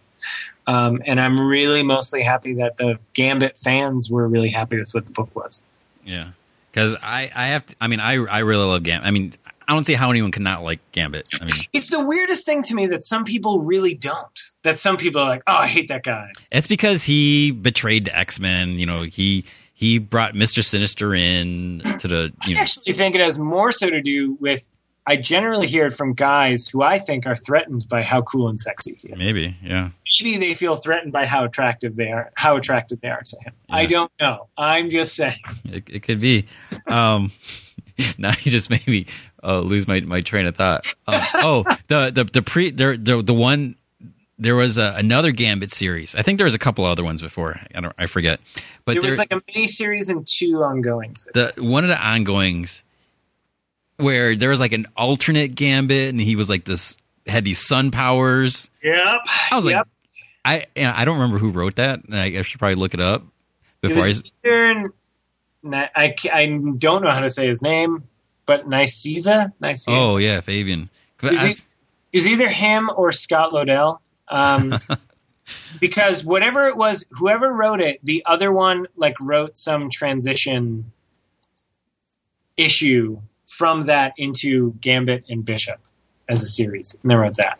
Okay. So, as much as I often confuse the careers of the two of them, they both sort of there was a handoff between them on it. because because because that that series is like when that stuff at the end i was just like what is going on Yeah, and you know, so that's an interesting like well, I could go on for a whole other hour about the choices behind how you choose to do a solo series when you can't really when the character is tied up in a larger mythology elsewhere, you know? hmm Like I sort of couldn't go and tell stories that require you to have read X-Men comics from like 15 years ago because you kind of they don't want you to make the assumption that someone's read a different title. Hmm many years ago. You know, I could maybe do a tie-in to something that's happening right now because someone could go grab it. Or if you're writing an X-Men book, you can tie into an X-Men story from 10 years ago, but it's a little awkward to do it when it's a different title. Um, so that approach was certainly an interesting one where he just made up this mythic storyline that runs 24 issues about a mysterious person who ends up being Gambit from an alternate dimension who destroyed his universe and becomes the sun or something like that. And Mhm. in the end, it just resets things to exactly what they were to begin with. Um, there's a lot of really fun issues in that one. And Yeah. it was funny to me when I started brainstorming concepts for this series. Um, some of the first couple ideas I had, I went and I then looked at that Gambit series and the 12 issue one by um, Jonathan Layman of Chew fame. Hmm and there were a number of initial like very gambit like traditional gambit centric ideas that it turns out they had basically done those. Um, which you know it's because it spins out of what you fundamentally think about with this character. Um, and so then once i realized that that really led to the conversation i had with editor daniel ketchum about saying like well let's just not keep going back to the same places his previous solo outings have let's just build him out into the larger Marvel universe. Um, and so that was our approach. Uh, you know, and sometimes it was easier to do than others. It's really difficult to coordinate with other offices about characters it's basically like trying to jump between moving trains you know? Mm-hmm. their office is like continually deciding new storylines and cooking up new things and we'll get a piece of information and then i'll go and i'll try and break a story and daniel will weigh in on it. And by the time we've settled on something we like we come back and we're like how about this? And they go no no no no. You things have changed. You can't do that anymore. Um, so uh, i'll give you some behind the scenes how the sausage is made and tell you um, our issue 13 has um, Iron Patriot on the cover, and inside it's War Machine. Mm-hmm. And it's because in the solicits for Secret Avengers, they were toying with the idea that Rhodey is Iron Patriot, and if you, it's now been revealed in the books, he is and he isn't um, in in a complex way I won't go into. We literally did not like they approved Rhodey and the idea of War Machine, and we went and made the book. And somehow, between initially getting the approval and literally two days before it went to print, we found out that we can't really do what we were doing. Mm. So they had to go and recolor him throughout the whole book. so that and and rewrite like two lines of dialogue like last minute. Um, just so that it was okay, but we couldn't change the cover. So that is, you know, that's like I say, it's two jumping between two moving trains. Um, yeah. Is a bit of what monthly comics are, you know, because mm-hmm. we're we're having to plan ahead of ourselves, but then other choices are being made, and it's really exciting, and it's uh, still a lot of fun. But sometimes it's it's sometimes it, you can pull your hair out a little. Uh, okay, so what do you want to tell us about Thief of Thieves? uh, so Thief of Thieves is um, it's going through Andy Diggle's arc right now. Uh, for those of you who don't know, it's a book through Skybound, uh, Robert Kirkman's company at Image. Uh, created by Robert Kirkman, uh, he co-plots the whole thing. The approach is like a TV writers' room, which means a bunch of us writers get together and we break the overarching story. Um, and then we kind of split off and we each write separate arcs. So the first arc was writ, scripted by Nick Spencer. I wrote the second one. Uh, Andy Diggle's writing the third. Um, Kirkman has his eye on a story, part of the story that he wants to come in and actually script himself. Um, I hope the spaces align in his schedule for that to happen uh, because it is um, the current story that Andy's doing really pays off the the quote unquote big heist that we've been teasing throughout all you know the first 13 issues of the series. And andy is a heist master. I mean he did the losers um, he's written any number of other crime books and kind of uh, crimeified a bunch of superhero books. Um, this is his wheelhouse and he's writing great great stuff. And the ending of his is crazy and then um, basically the fourth arc, as it stands right now, is going to be some all-out action. Um, whereas the the books so far have been kind of uh, each of us have had our kind of they each function like heist movies, so you get a lot of build up and planning plans going sideways and and some hopefully surprising and exciting results. uh, the fourth the fourth arc, as it stands right now, is going to be a lot more uh, nonstop action and kind of constant twists and turns. Um, so that's super exciting and will hopefully lead us up to issue 25, which is going to be a big, big, big uh, shift and exciting climax for the book. Um, it's been a thrill to work on. It really is. I, I, I always say to people like the pitch for Walking Dead being, you know, think about a zombie movie. Now picture the people who have to live in it day in day out. Um, it's a very different story as an ongoing rather than how do you deal with it for two hours. Mm-hmm. Uh, Thief of Thieves is that same thing, but for the characters you find living in heist movies and crime movies. Pardon me.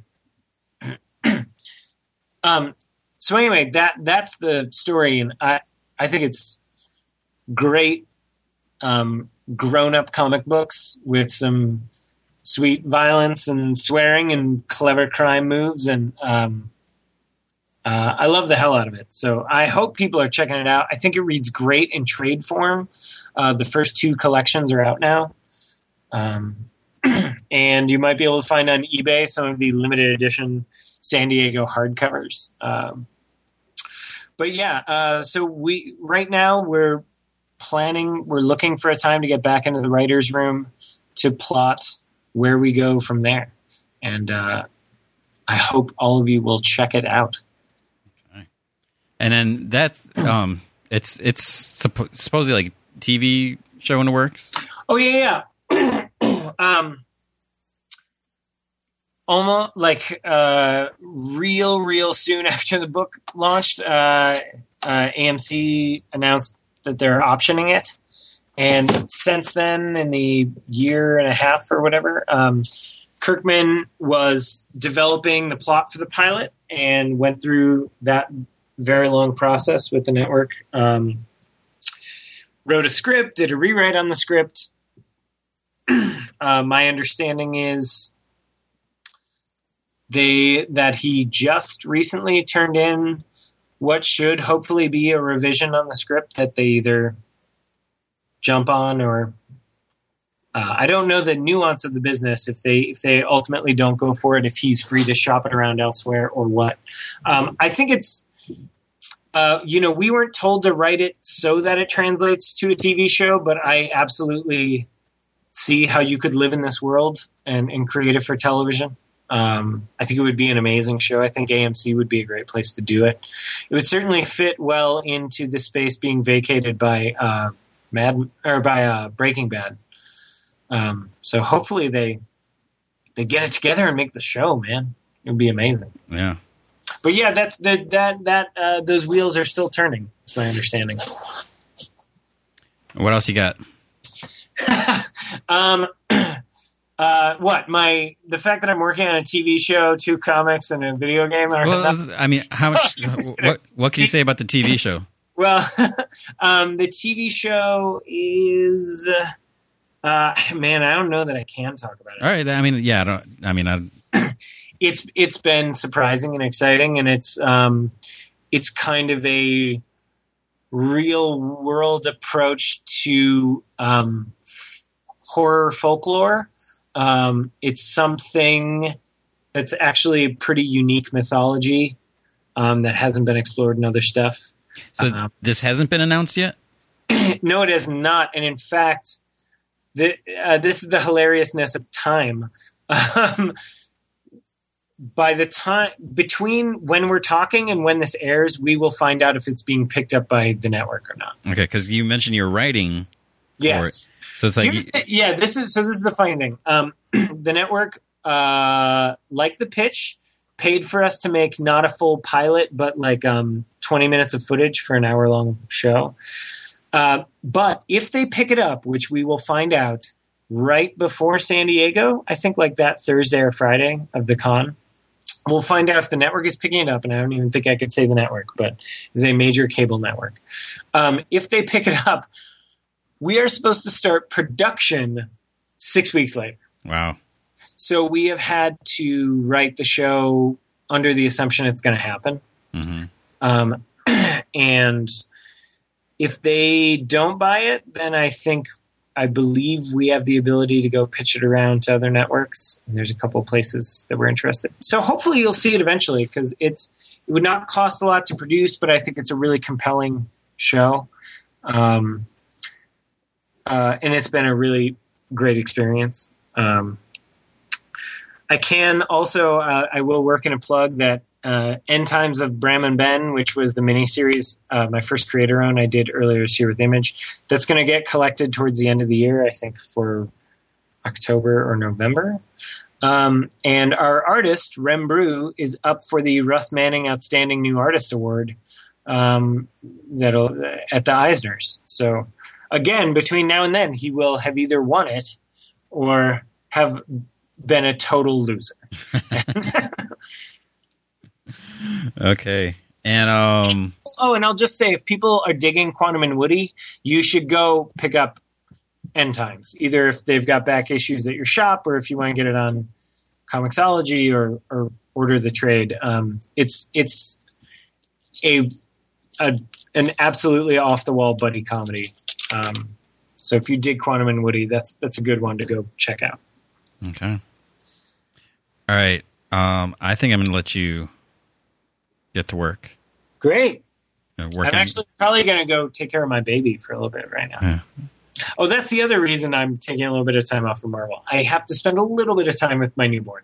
yeah, it, it's it's kind of a good thing to do. He's six weeks old, and I was.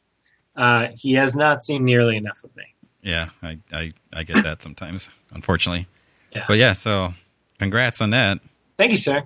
Yeah, I mean it, it's it's it's a great thing. You know, a lot of people. I mean, there's or not a lot, but there's some people like like I don't want kids. I can't stand kids, and it's like it it, it does change you. I mean, it's Yeah, changes the way you look at everything. yeah. Um, so buy Quantum and Woody, or my baby will starve to death. oh, he's in here and he's crying now, so he knows how true that that threat is. He's he's, he's milking it. It's like buy my daddy's books. All right, James. Hopefully, we we ran into each other at San Diego. Yeah, or we did, right? We had a great time. yeah. It was amazing, man, and that cosplay was awesome. Yeah, but I, You, you, I understand why you didn't want to tell people it was Chitara, but you really pulled it off. yeah, maybe maybe I'll, I'll I'll save save those pictures for another time.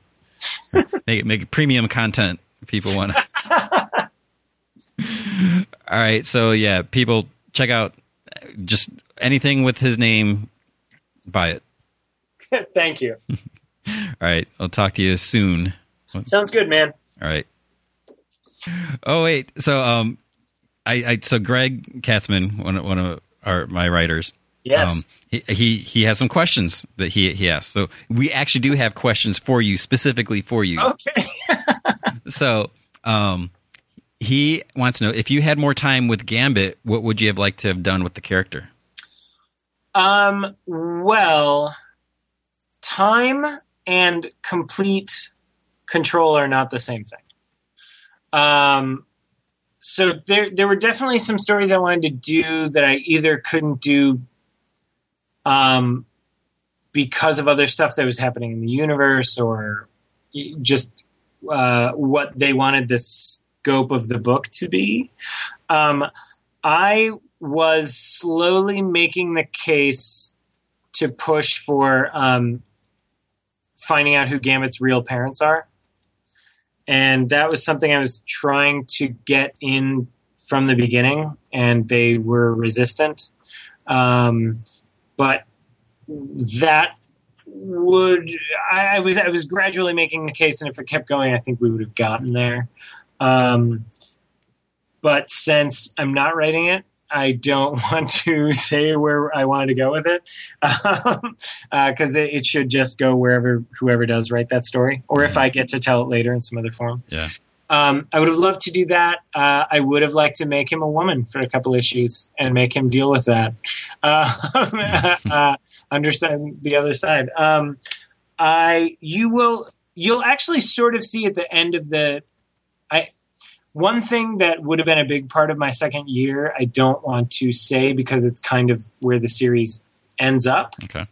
and there is i'm being told it's like he's not going to do my story but there is another writer who will be using gambit soon who will be using that status quo.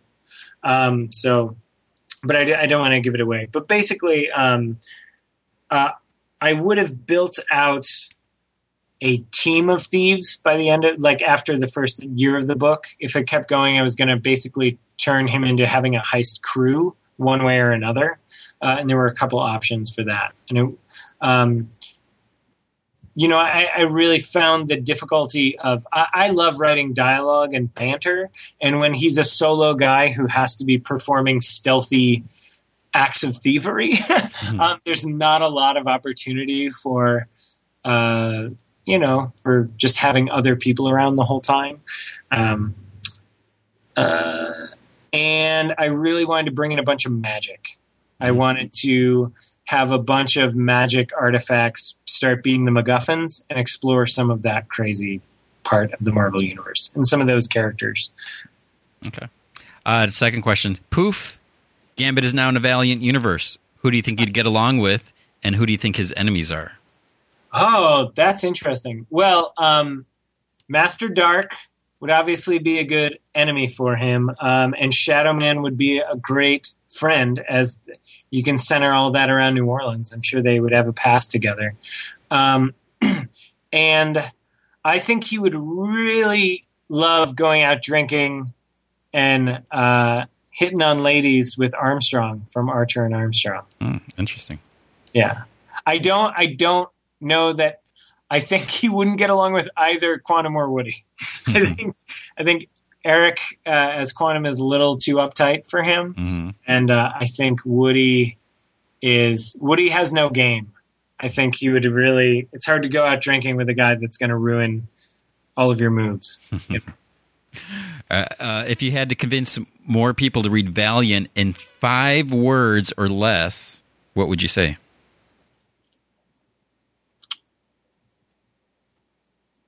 This is one of those questions where it's like, Man, any anytime there's a count limit, I get I get really in my head. Um, consistently excellent. five words or less. That that could be it. there you go. There you go. Uh, That's is, You, is storytelling one word? I was going to say contained, passionate storytelling. okay. Yeah, we, we we can we can do that. Or if it's not one word, you can hyphenate it and make it a word.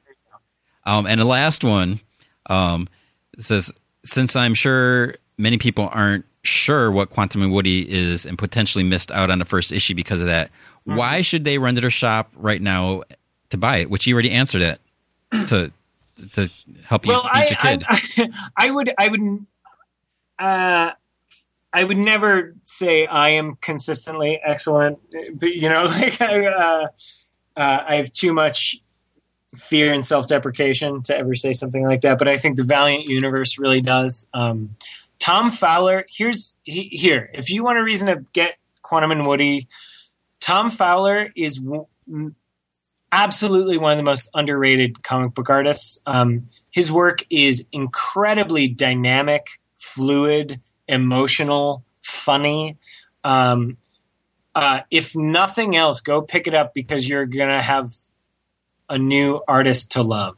Um, and, and if you if you happen to have read Hulk season one or his issues of Venom, um, then you already know how great he is, and, and you should still get it for that reason. because he's been on my radar for a while. Because um, when I do the the Saturday um, awesome art picks, Oh yeah, he's in there a bunch. he's in there. I, I mean, I, I, I basically he doesn't have a blog or anything, but I, I check out his his Twitter feed where sometimes he would post stuff, but. It's it's like you know when when he's working on something else, he doesn't really post the random sketches as much. Right, But- right. but- but there's Yeah, been some- Um, I just recently found he did do a Tumblr. I think of his D and D and D, Dungeons and Dragons and Doodling, and just the sheer imagination on that guy is insane. And um, you know, we uh, there's a lot of little aspects of Quantum and Woody, and certainly in the villains that I actually kind of revised. Like he started having all these great ideas for designs and when he was doing designs he would start creating backstories and other elements so kind of reworked some of that to, to just harness his amazing inspired design work. Um, but I, his sequentials are incredible. Yeah, um, yeah so check that out um, i will say this also you should check out quantum and woody because um, I think it's actually a surprisingly textured book. It's not just slapstick. It's not just some sort of superhero melodrama.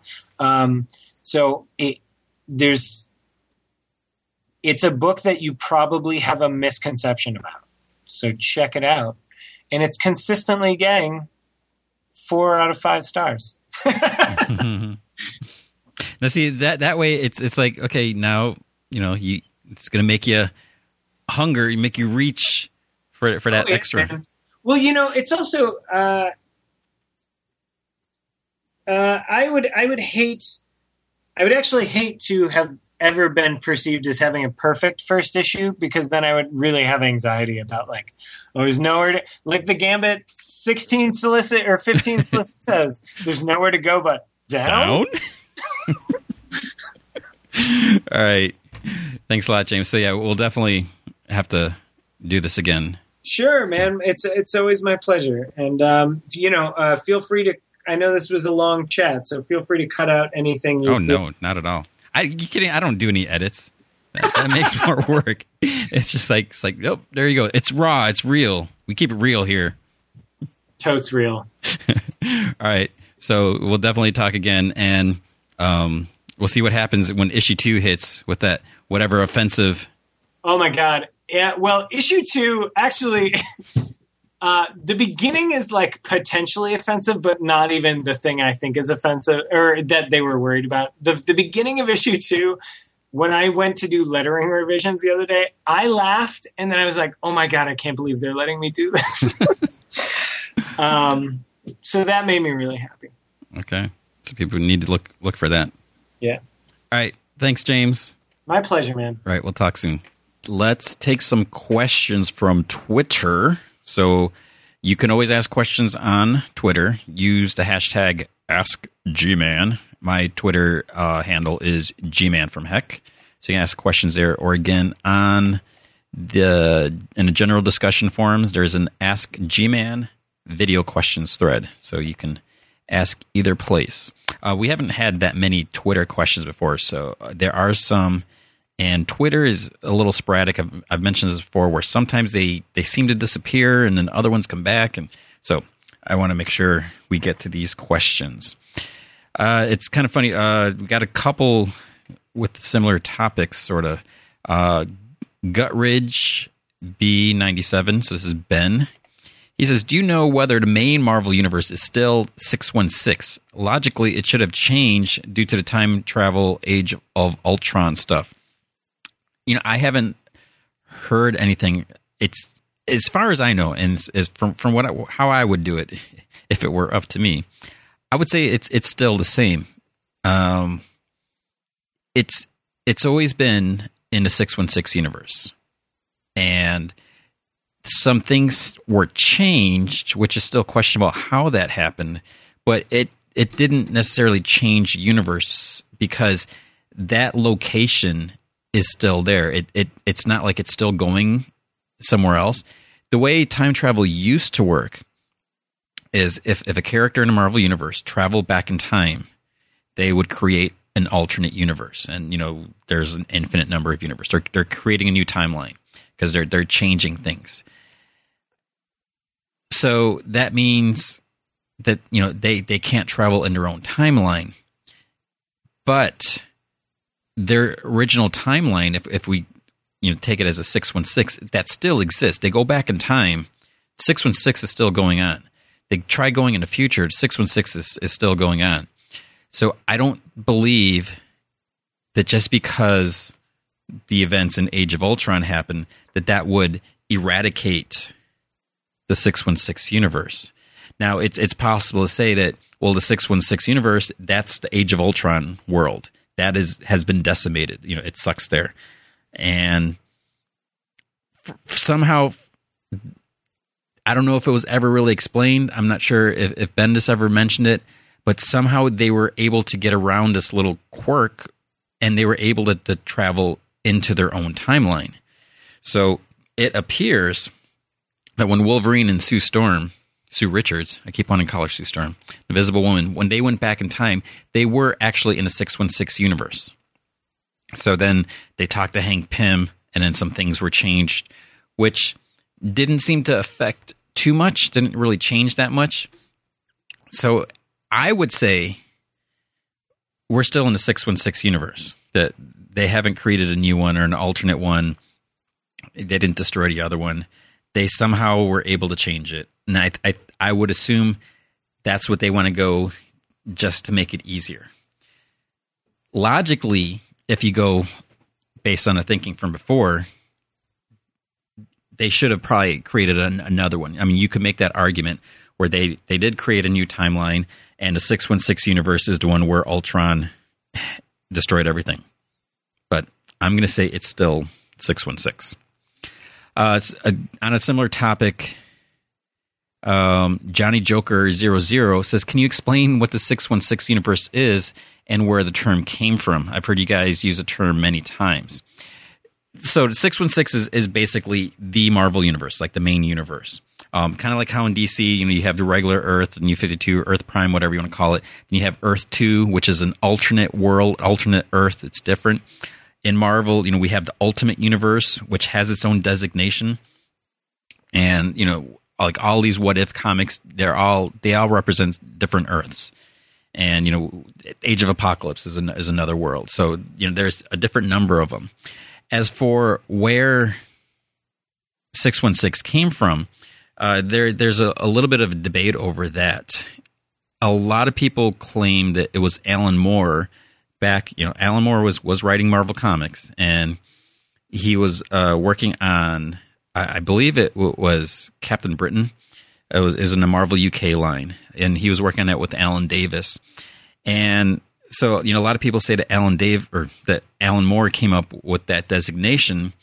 Um, Alan Davis he said that this other some other guy, um, I think it was Dave Thorpe, that actually came up with with that designation. That they just took it from from that, um, and so that one sided argument, you know, I, I, think it was like Alan Moore. I, I, read this recently somewhere on. I don't know if it's on Wikipedia or, or somewhere online, but I, I I believe like Alan Moore's son or son in law or someone said that Alan Moore came up with a number and it was just totally random. It was just just a random number, so there's no significance.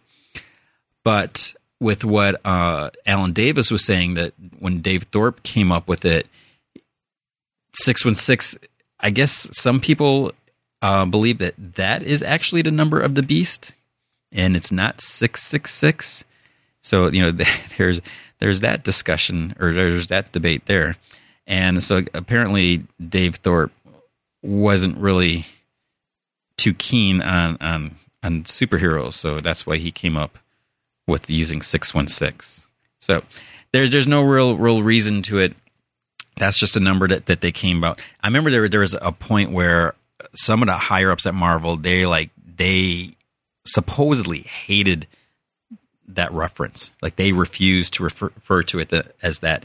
Like they wouldn't say it like in interviews or they would tell people like don't call it that don't refer to it as that but so that was like a rumor that i heard but and then you know i i don't know if they just came around or if they just said we we can't get around this. This is just what it is. Because then i have seen some of these people like use it later or refer to it. So that's just what what is accepted. So it's just the the main marvel universe that we have. Uh let's see. Josie mommy says D, you think DC will someday have something like Marvel Unlimited, and why? So Marvel Unlimited, if you're not aware, um, it's different from the Marvel app that you know you can get on your your iPhone or your iPad.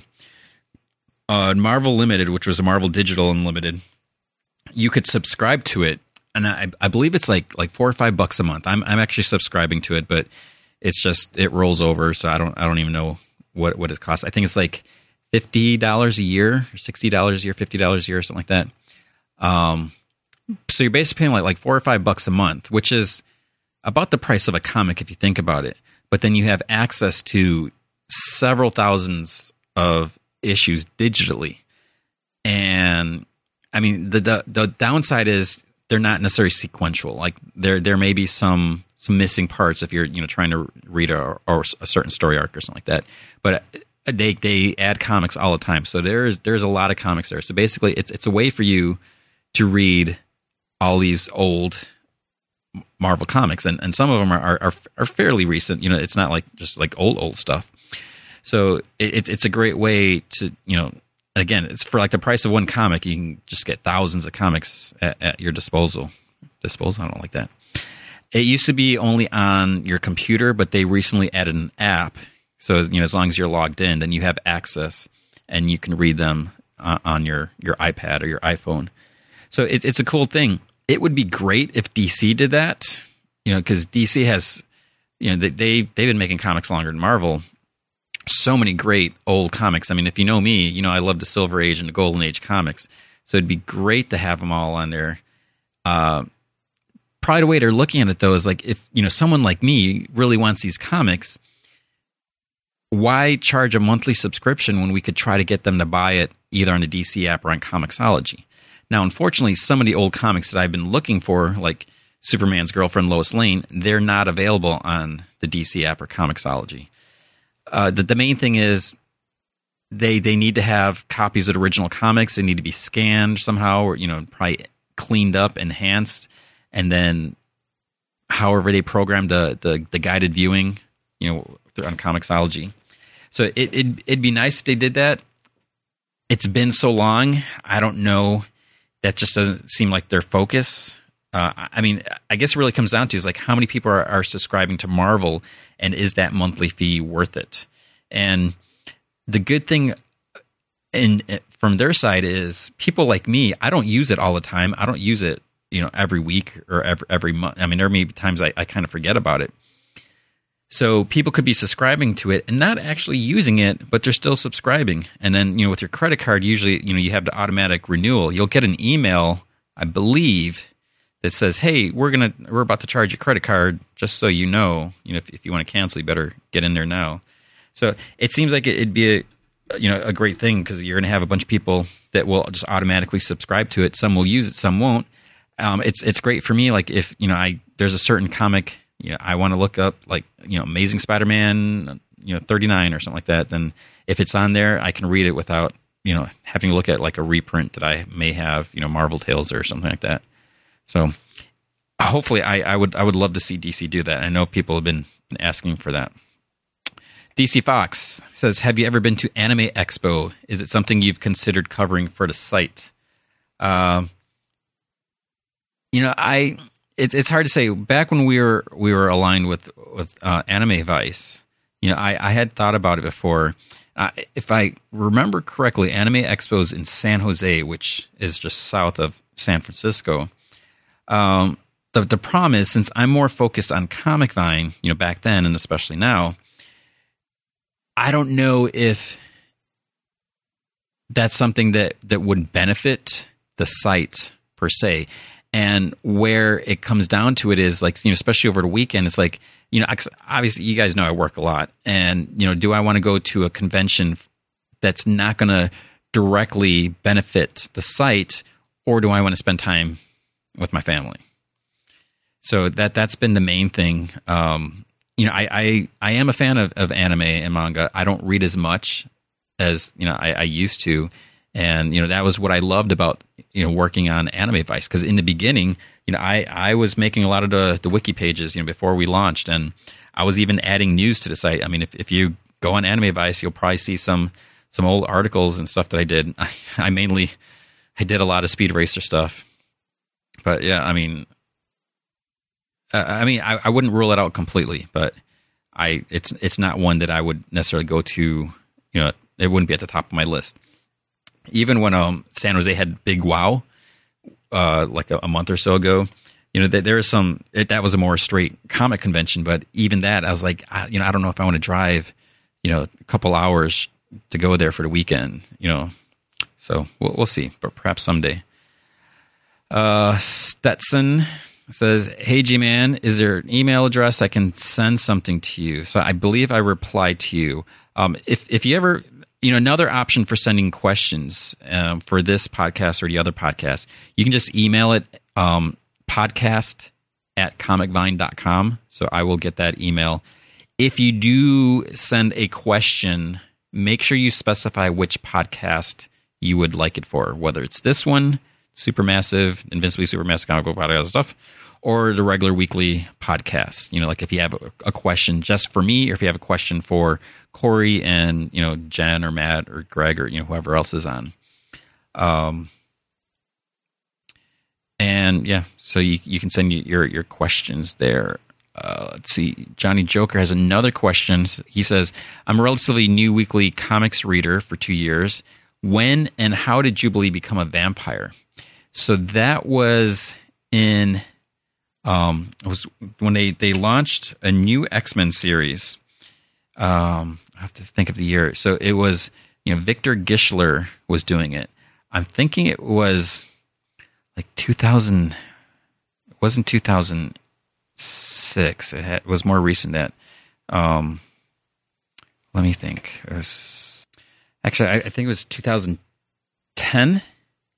Um, so yeah, it, it was a it was an X Men series, and they they ended up doing away with with this series. I think I think it was only like like forty something issues, but it was um, Curse of the Mutants was a storyline, and I don't remember the, the exact issue, but there's I'm sure there's a Curse of the Mutants trade because I think it was like like five or six issues. So that is when Jubilee was bitten. I'm pretty sure unless I'm t- yeah, I'm pr- almost positive. Um, I don't know if it was happening in ended a first issue or something like that. And um, what the only reason that this was was good. Actually, wait, no, she wasn't bitten by. I don't think she was bitten because I remember it's like her. It was, it was when they had Utopia, and so Jubilee wasn't a mutant because she lost her powers during M Day wow, man, so much X Men history. Um, so she she lost her powers, but she was still hanging out with with the X Men, and I think it was Jubilee and might have been Pixie. I think they were they were because I remember they were in San Francisco. They were like having lunch or something like that. And There was like a vampire terrorist that blew himself up, and I think because he blew up, that all his blood went everywhere, and I don't know if that's how Jubilee became infected. Because I, I think I think they, they brought Dracula into this story. I don't know if it was the actual Dracula or not. It could be wrong. But there's like some other Dracula's son or something like that. Um, and I, I, I don't remember. Maybe they, they then they bit her. My goodness, people are like probably screaming at me right now because I'm I'm getting the facts all, all messed up but that that's when um she became a vampire because she she started like feel, feeling or hearing the, the, the call of a vampire um the the blood she was affected. And i think then she actually went to it and then someone turned her into a vampire. So i believe she's still a vampire. Um you know you don't really hear a lot about that. They don't really reference it so much. But i mean that was their way to kind of give her some powers again. Poor Jubilee. Um, okay, let's see. Uh, Elwood Toast says, "So who do you think is going to die in Trinity War? I'm guessing Cyborg. He has no series of his own. He's expendable." So this was on July 9th. So this was um, before the first issue of Trinity War came out. Um, yeah, I mean, you would think it's Cyborg because you know it, it, can't be Superman, it can't be Batman, it can't be Wonder Woman, it can't be Flash. You know, can't can't be a character that has their own book. That that would make things a little difficult unless they were to replace them in there, which they wouldn't do. Um, if you read the first issue, um, Justice League twenty two, you know who it was, and yeah, um, I don't know how I feel about that because it's just like really. I mean, um, we'll we'll have to have to see if if anyone else is gonna survive. And um, supposedly all of the Justice League is gonna die. So who knows? Rotsina Handbag. This is Kevin. This is with Vertigo releasing a lot of great new titles this year. What are some of your favorite Vertigo books of all time? So this is gonna be the point where I'm probably gonna like forget like the absolute obvious one, and then afterwards I'm gonna be like be kicking myself. Um, you know what? Like immediately comes to mind. You know, Y the Last Man. You know that that was a great series. I I love Fables. Um, I I got into Fables a little late. Like I think when it was around issue, I think maybe like in the twenties or thirties. And I, I remember uh, going to Chicago to visit my parents, and so I, I picked up like two or three trades. Um, and I I just I I devoured them and what was was neat about that so you know if you're familiar with fables it, it basically takes the fairy tale characters they're in the real world and you know there's more mature situations you know not mature as in like like ooh this is dirty um, just like other things. But what was was neat about it is my my daughter at the time, you know, she was young and she was into a lot of these fairy tales, you know, a lot of the Disney, you know, stuff like that. So then seeing these other versions of these same characters, it was, it was just, it was a really fascinating um, take. So it was interesting to, to, to read all that. Um, you know, American Vampire is great. The Wake is, is going on now. Um, and then, the, you know, it depends, you know, like Hellblazer, you know, I, I read that like back in the, the 80s. Um, and, you know, then off and on, uh, you know, there's some swamp things that I think, yeah, one was Vertigo, um, Punk Rock Jesus was was great. Um, see, this is, I almost forgot Sandman, of course. You know, Sandman was was was epic. Um, I'm sure there, there's other ones, but I'm, I'm yeah, I could sit here rambling and and like stuttering and thinking. So we'll see. Um, Nicholas Prime with ones instead of eyes. So Nicholas says, in a Geoff Johns preview of Trinity War, so there's like a, a YouTube video where he, he kind of talks about what's coming up. Swamp Thing is listed as a member. Is this the case?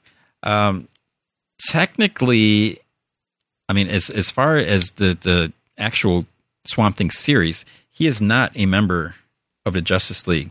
Now he has had a couple appearances in Justice League Dark, so maybe by association he'll get pulled into it um, that way. And you know, maybe it's like you know when when the poop hits the fan and he happens to be around, and they're like, "Dude, we need your help because this is crazy. Everyone's fighting each other." So maybe he'll get pulled in that way, and you know, maybe it's it's maybe it's just like an unofficial tease or, or revelation that you know he's he's going to be hanging out with Justice League Dark more often because uh, in the current issues we had John Constantine in there, so maybe it's just it's going to work out. You know, matter of convenience whether he wants to or not. It's just it'll be the thing to do. So we'll see. Um, how about some more forum questions? Um, I don't believe I read this one last time. Um, this is Antonio Stark. He says, How would you suggest getting my comics graded? I have the first three issues of Web of Spider Man signed by Stan Lee. Would love to get them graded and sealed to look all pretty and whatnot. I've seen booths at WonderCon that deal with this. Would you? Would it be hard to get my books graded without proof that Stan Lee actually signed them? Um, so CGC, they are pretty much like like the um the the the graders, the graders, graders, the, the great graders. They're the ones that people like trust and, and rely on. So yeah, they they are at a lot of conventions. You can you know, look for them online, and I I would be reluctant to. I mean, I'm sure it's totally safe, but you can like mail them your comics to get them graded, and they'll you know tell you and send them back or whatever. But you can go to conventions, and you know I, I never. I always forget what the the price is because you know there's different rates and, and all that. As far as the signature thing that's where it could be be tricky because you know just in general if, if you have a comic that's signed you know how you can prove that it's actually signed by them um, you know i always suggest like if you go to a convention you know get a picture of you with the the creator or you know them signing it or you know something like that. It's unfortunate um, that you know there are people that would you know forge this stuff that would just you know try to sign it and, and say, yeah, you know this is this is a signature. Um, you know, so and so dead creator um, who died 20 years ago signed this copy of Superman Unchained that just came out. You know, so um, but I'm sure this is something that they've dealt with. You know, you, you could probably if you you look up CGC online, they they got to have a help email or contact number you could probably ask them, you know, how they deal with this because I'm sure this has happened before, and whether I don't know if they would have a record of like actual signatures somehow to verify it. Um, but yeah, it's that might be hard because you know you could buy signed comics like from like Dynamic Forces that are are certified that had a, a certificate of authenticity that's actually signed. But if you just went to a convention and got them signed, that could be a little trickier. So I don't have an exact answer there. Okay, one more from Ectoborg. Yo, G Man, I love your intense voice. Um, X Men related question. From what we know about the X Men, they don't seem to do anything besides fight other mutant. Even the X Men are fighting the evil mutants. Should they be considered superheroes because they don't do much for the non mutants? Um, well, Juggernaut's not a mutant, so you know that kind of negates that whole thing right there. Because you know, Juggernaut was Professor Xavier's half brother, step brother, stepbrother, and you know he got the the jewel of Cyttorak or whatever it's called, and um, that's you know so they, they fought him a lot. So it's it's not just mutants they fight. Yeah, I mentioned uh, Curse of the Mutants. You know they they fought vampires, so they do fight others.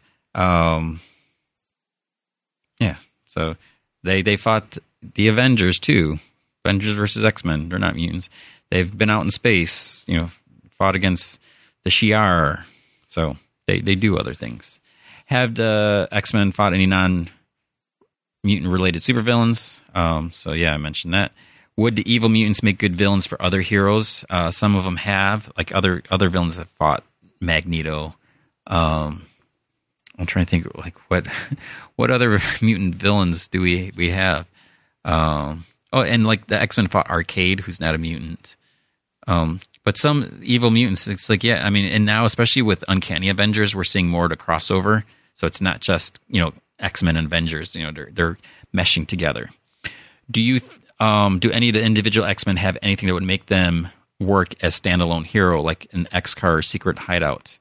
Um, not really. You know, um, Angel used to have like you know when he had money, he would have different things, but um, I mean, Gambit ha- hangs out with himself. You know, James wrote the Gambit series, and you know he was by himself. So, um, yeah, they they pretty much all stick together because that's what they do. So that is it for this week. Thanks for listening. Thanks to James Asmus. Um, make sure you check out Quantum and Woody. Um, it's good stuff, and you know just all the Valiant stuff. I mean, they're they're they're they're doing it right. So I know it's hard. It's like there's all these new comics. They're good. So you know, if, if you're looking for a sort of newer universe, you know, if you don't want have you know a million different crossovers and you know like that we're seeing all the time with the big two, check out some of the Valiant books. I mean, it's good stuff. Um, so yeah, that is the podcast. Keep asking your questions. Um, I, I know the schedule's been a little a little wacky. You maybe you've noticed, maybe not. Um, you know, with with San Diego and everything I survived.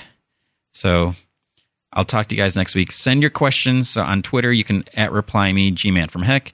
Use the hashtag AskGman or go to the Ask Gman video questions on the general forum, and your questions will be answered. So thanks a lot, guys. I will talk to you soon.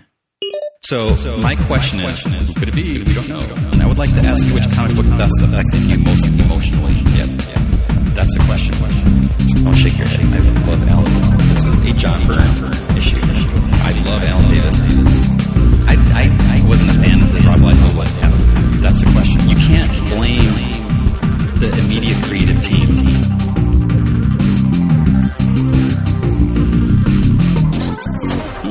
I give this a two.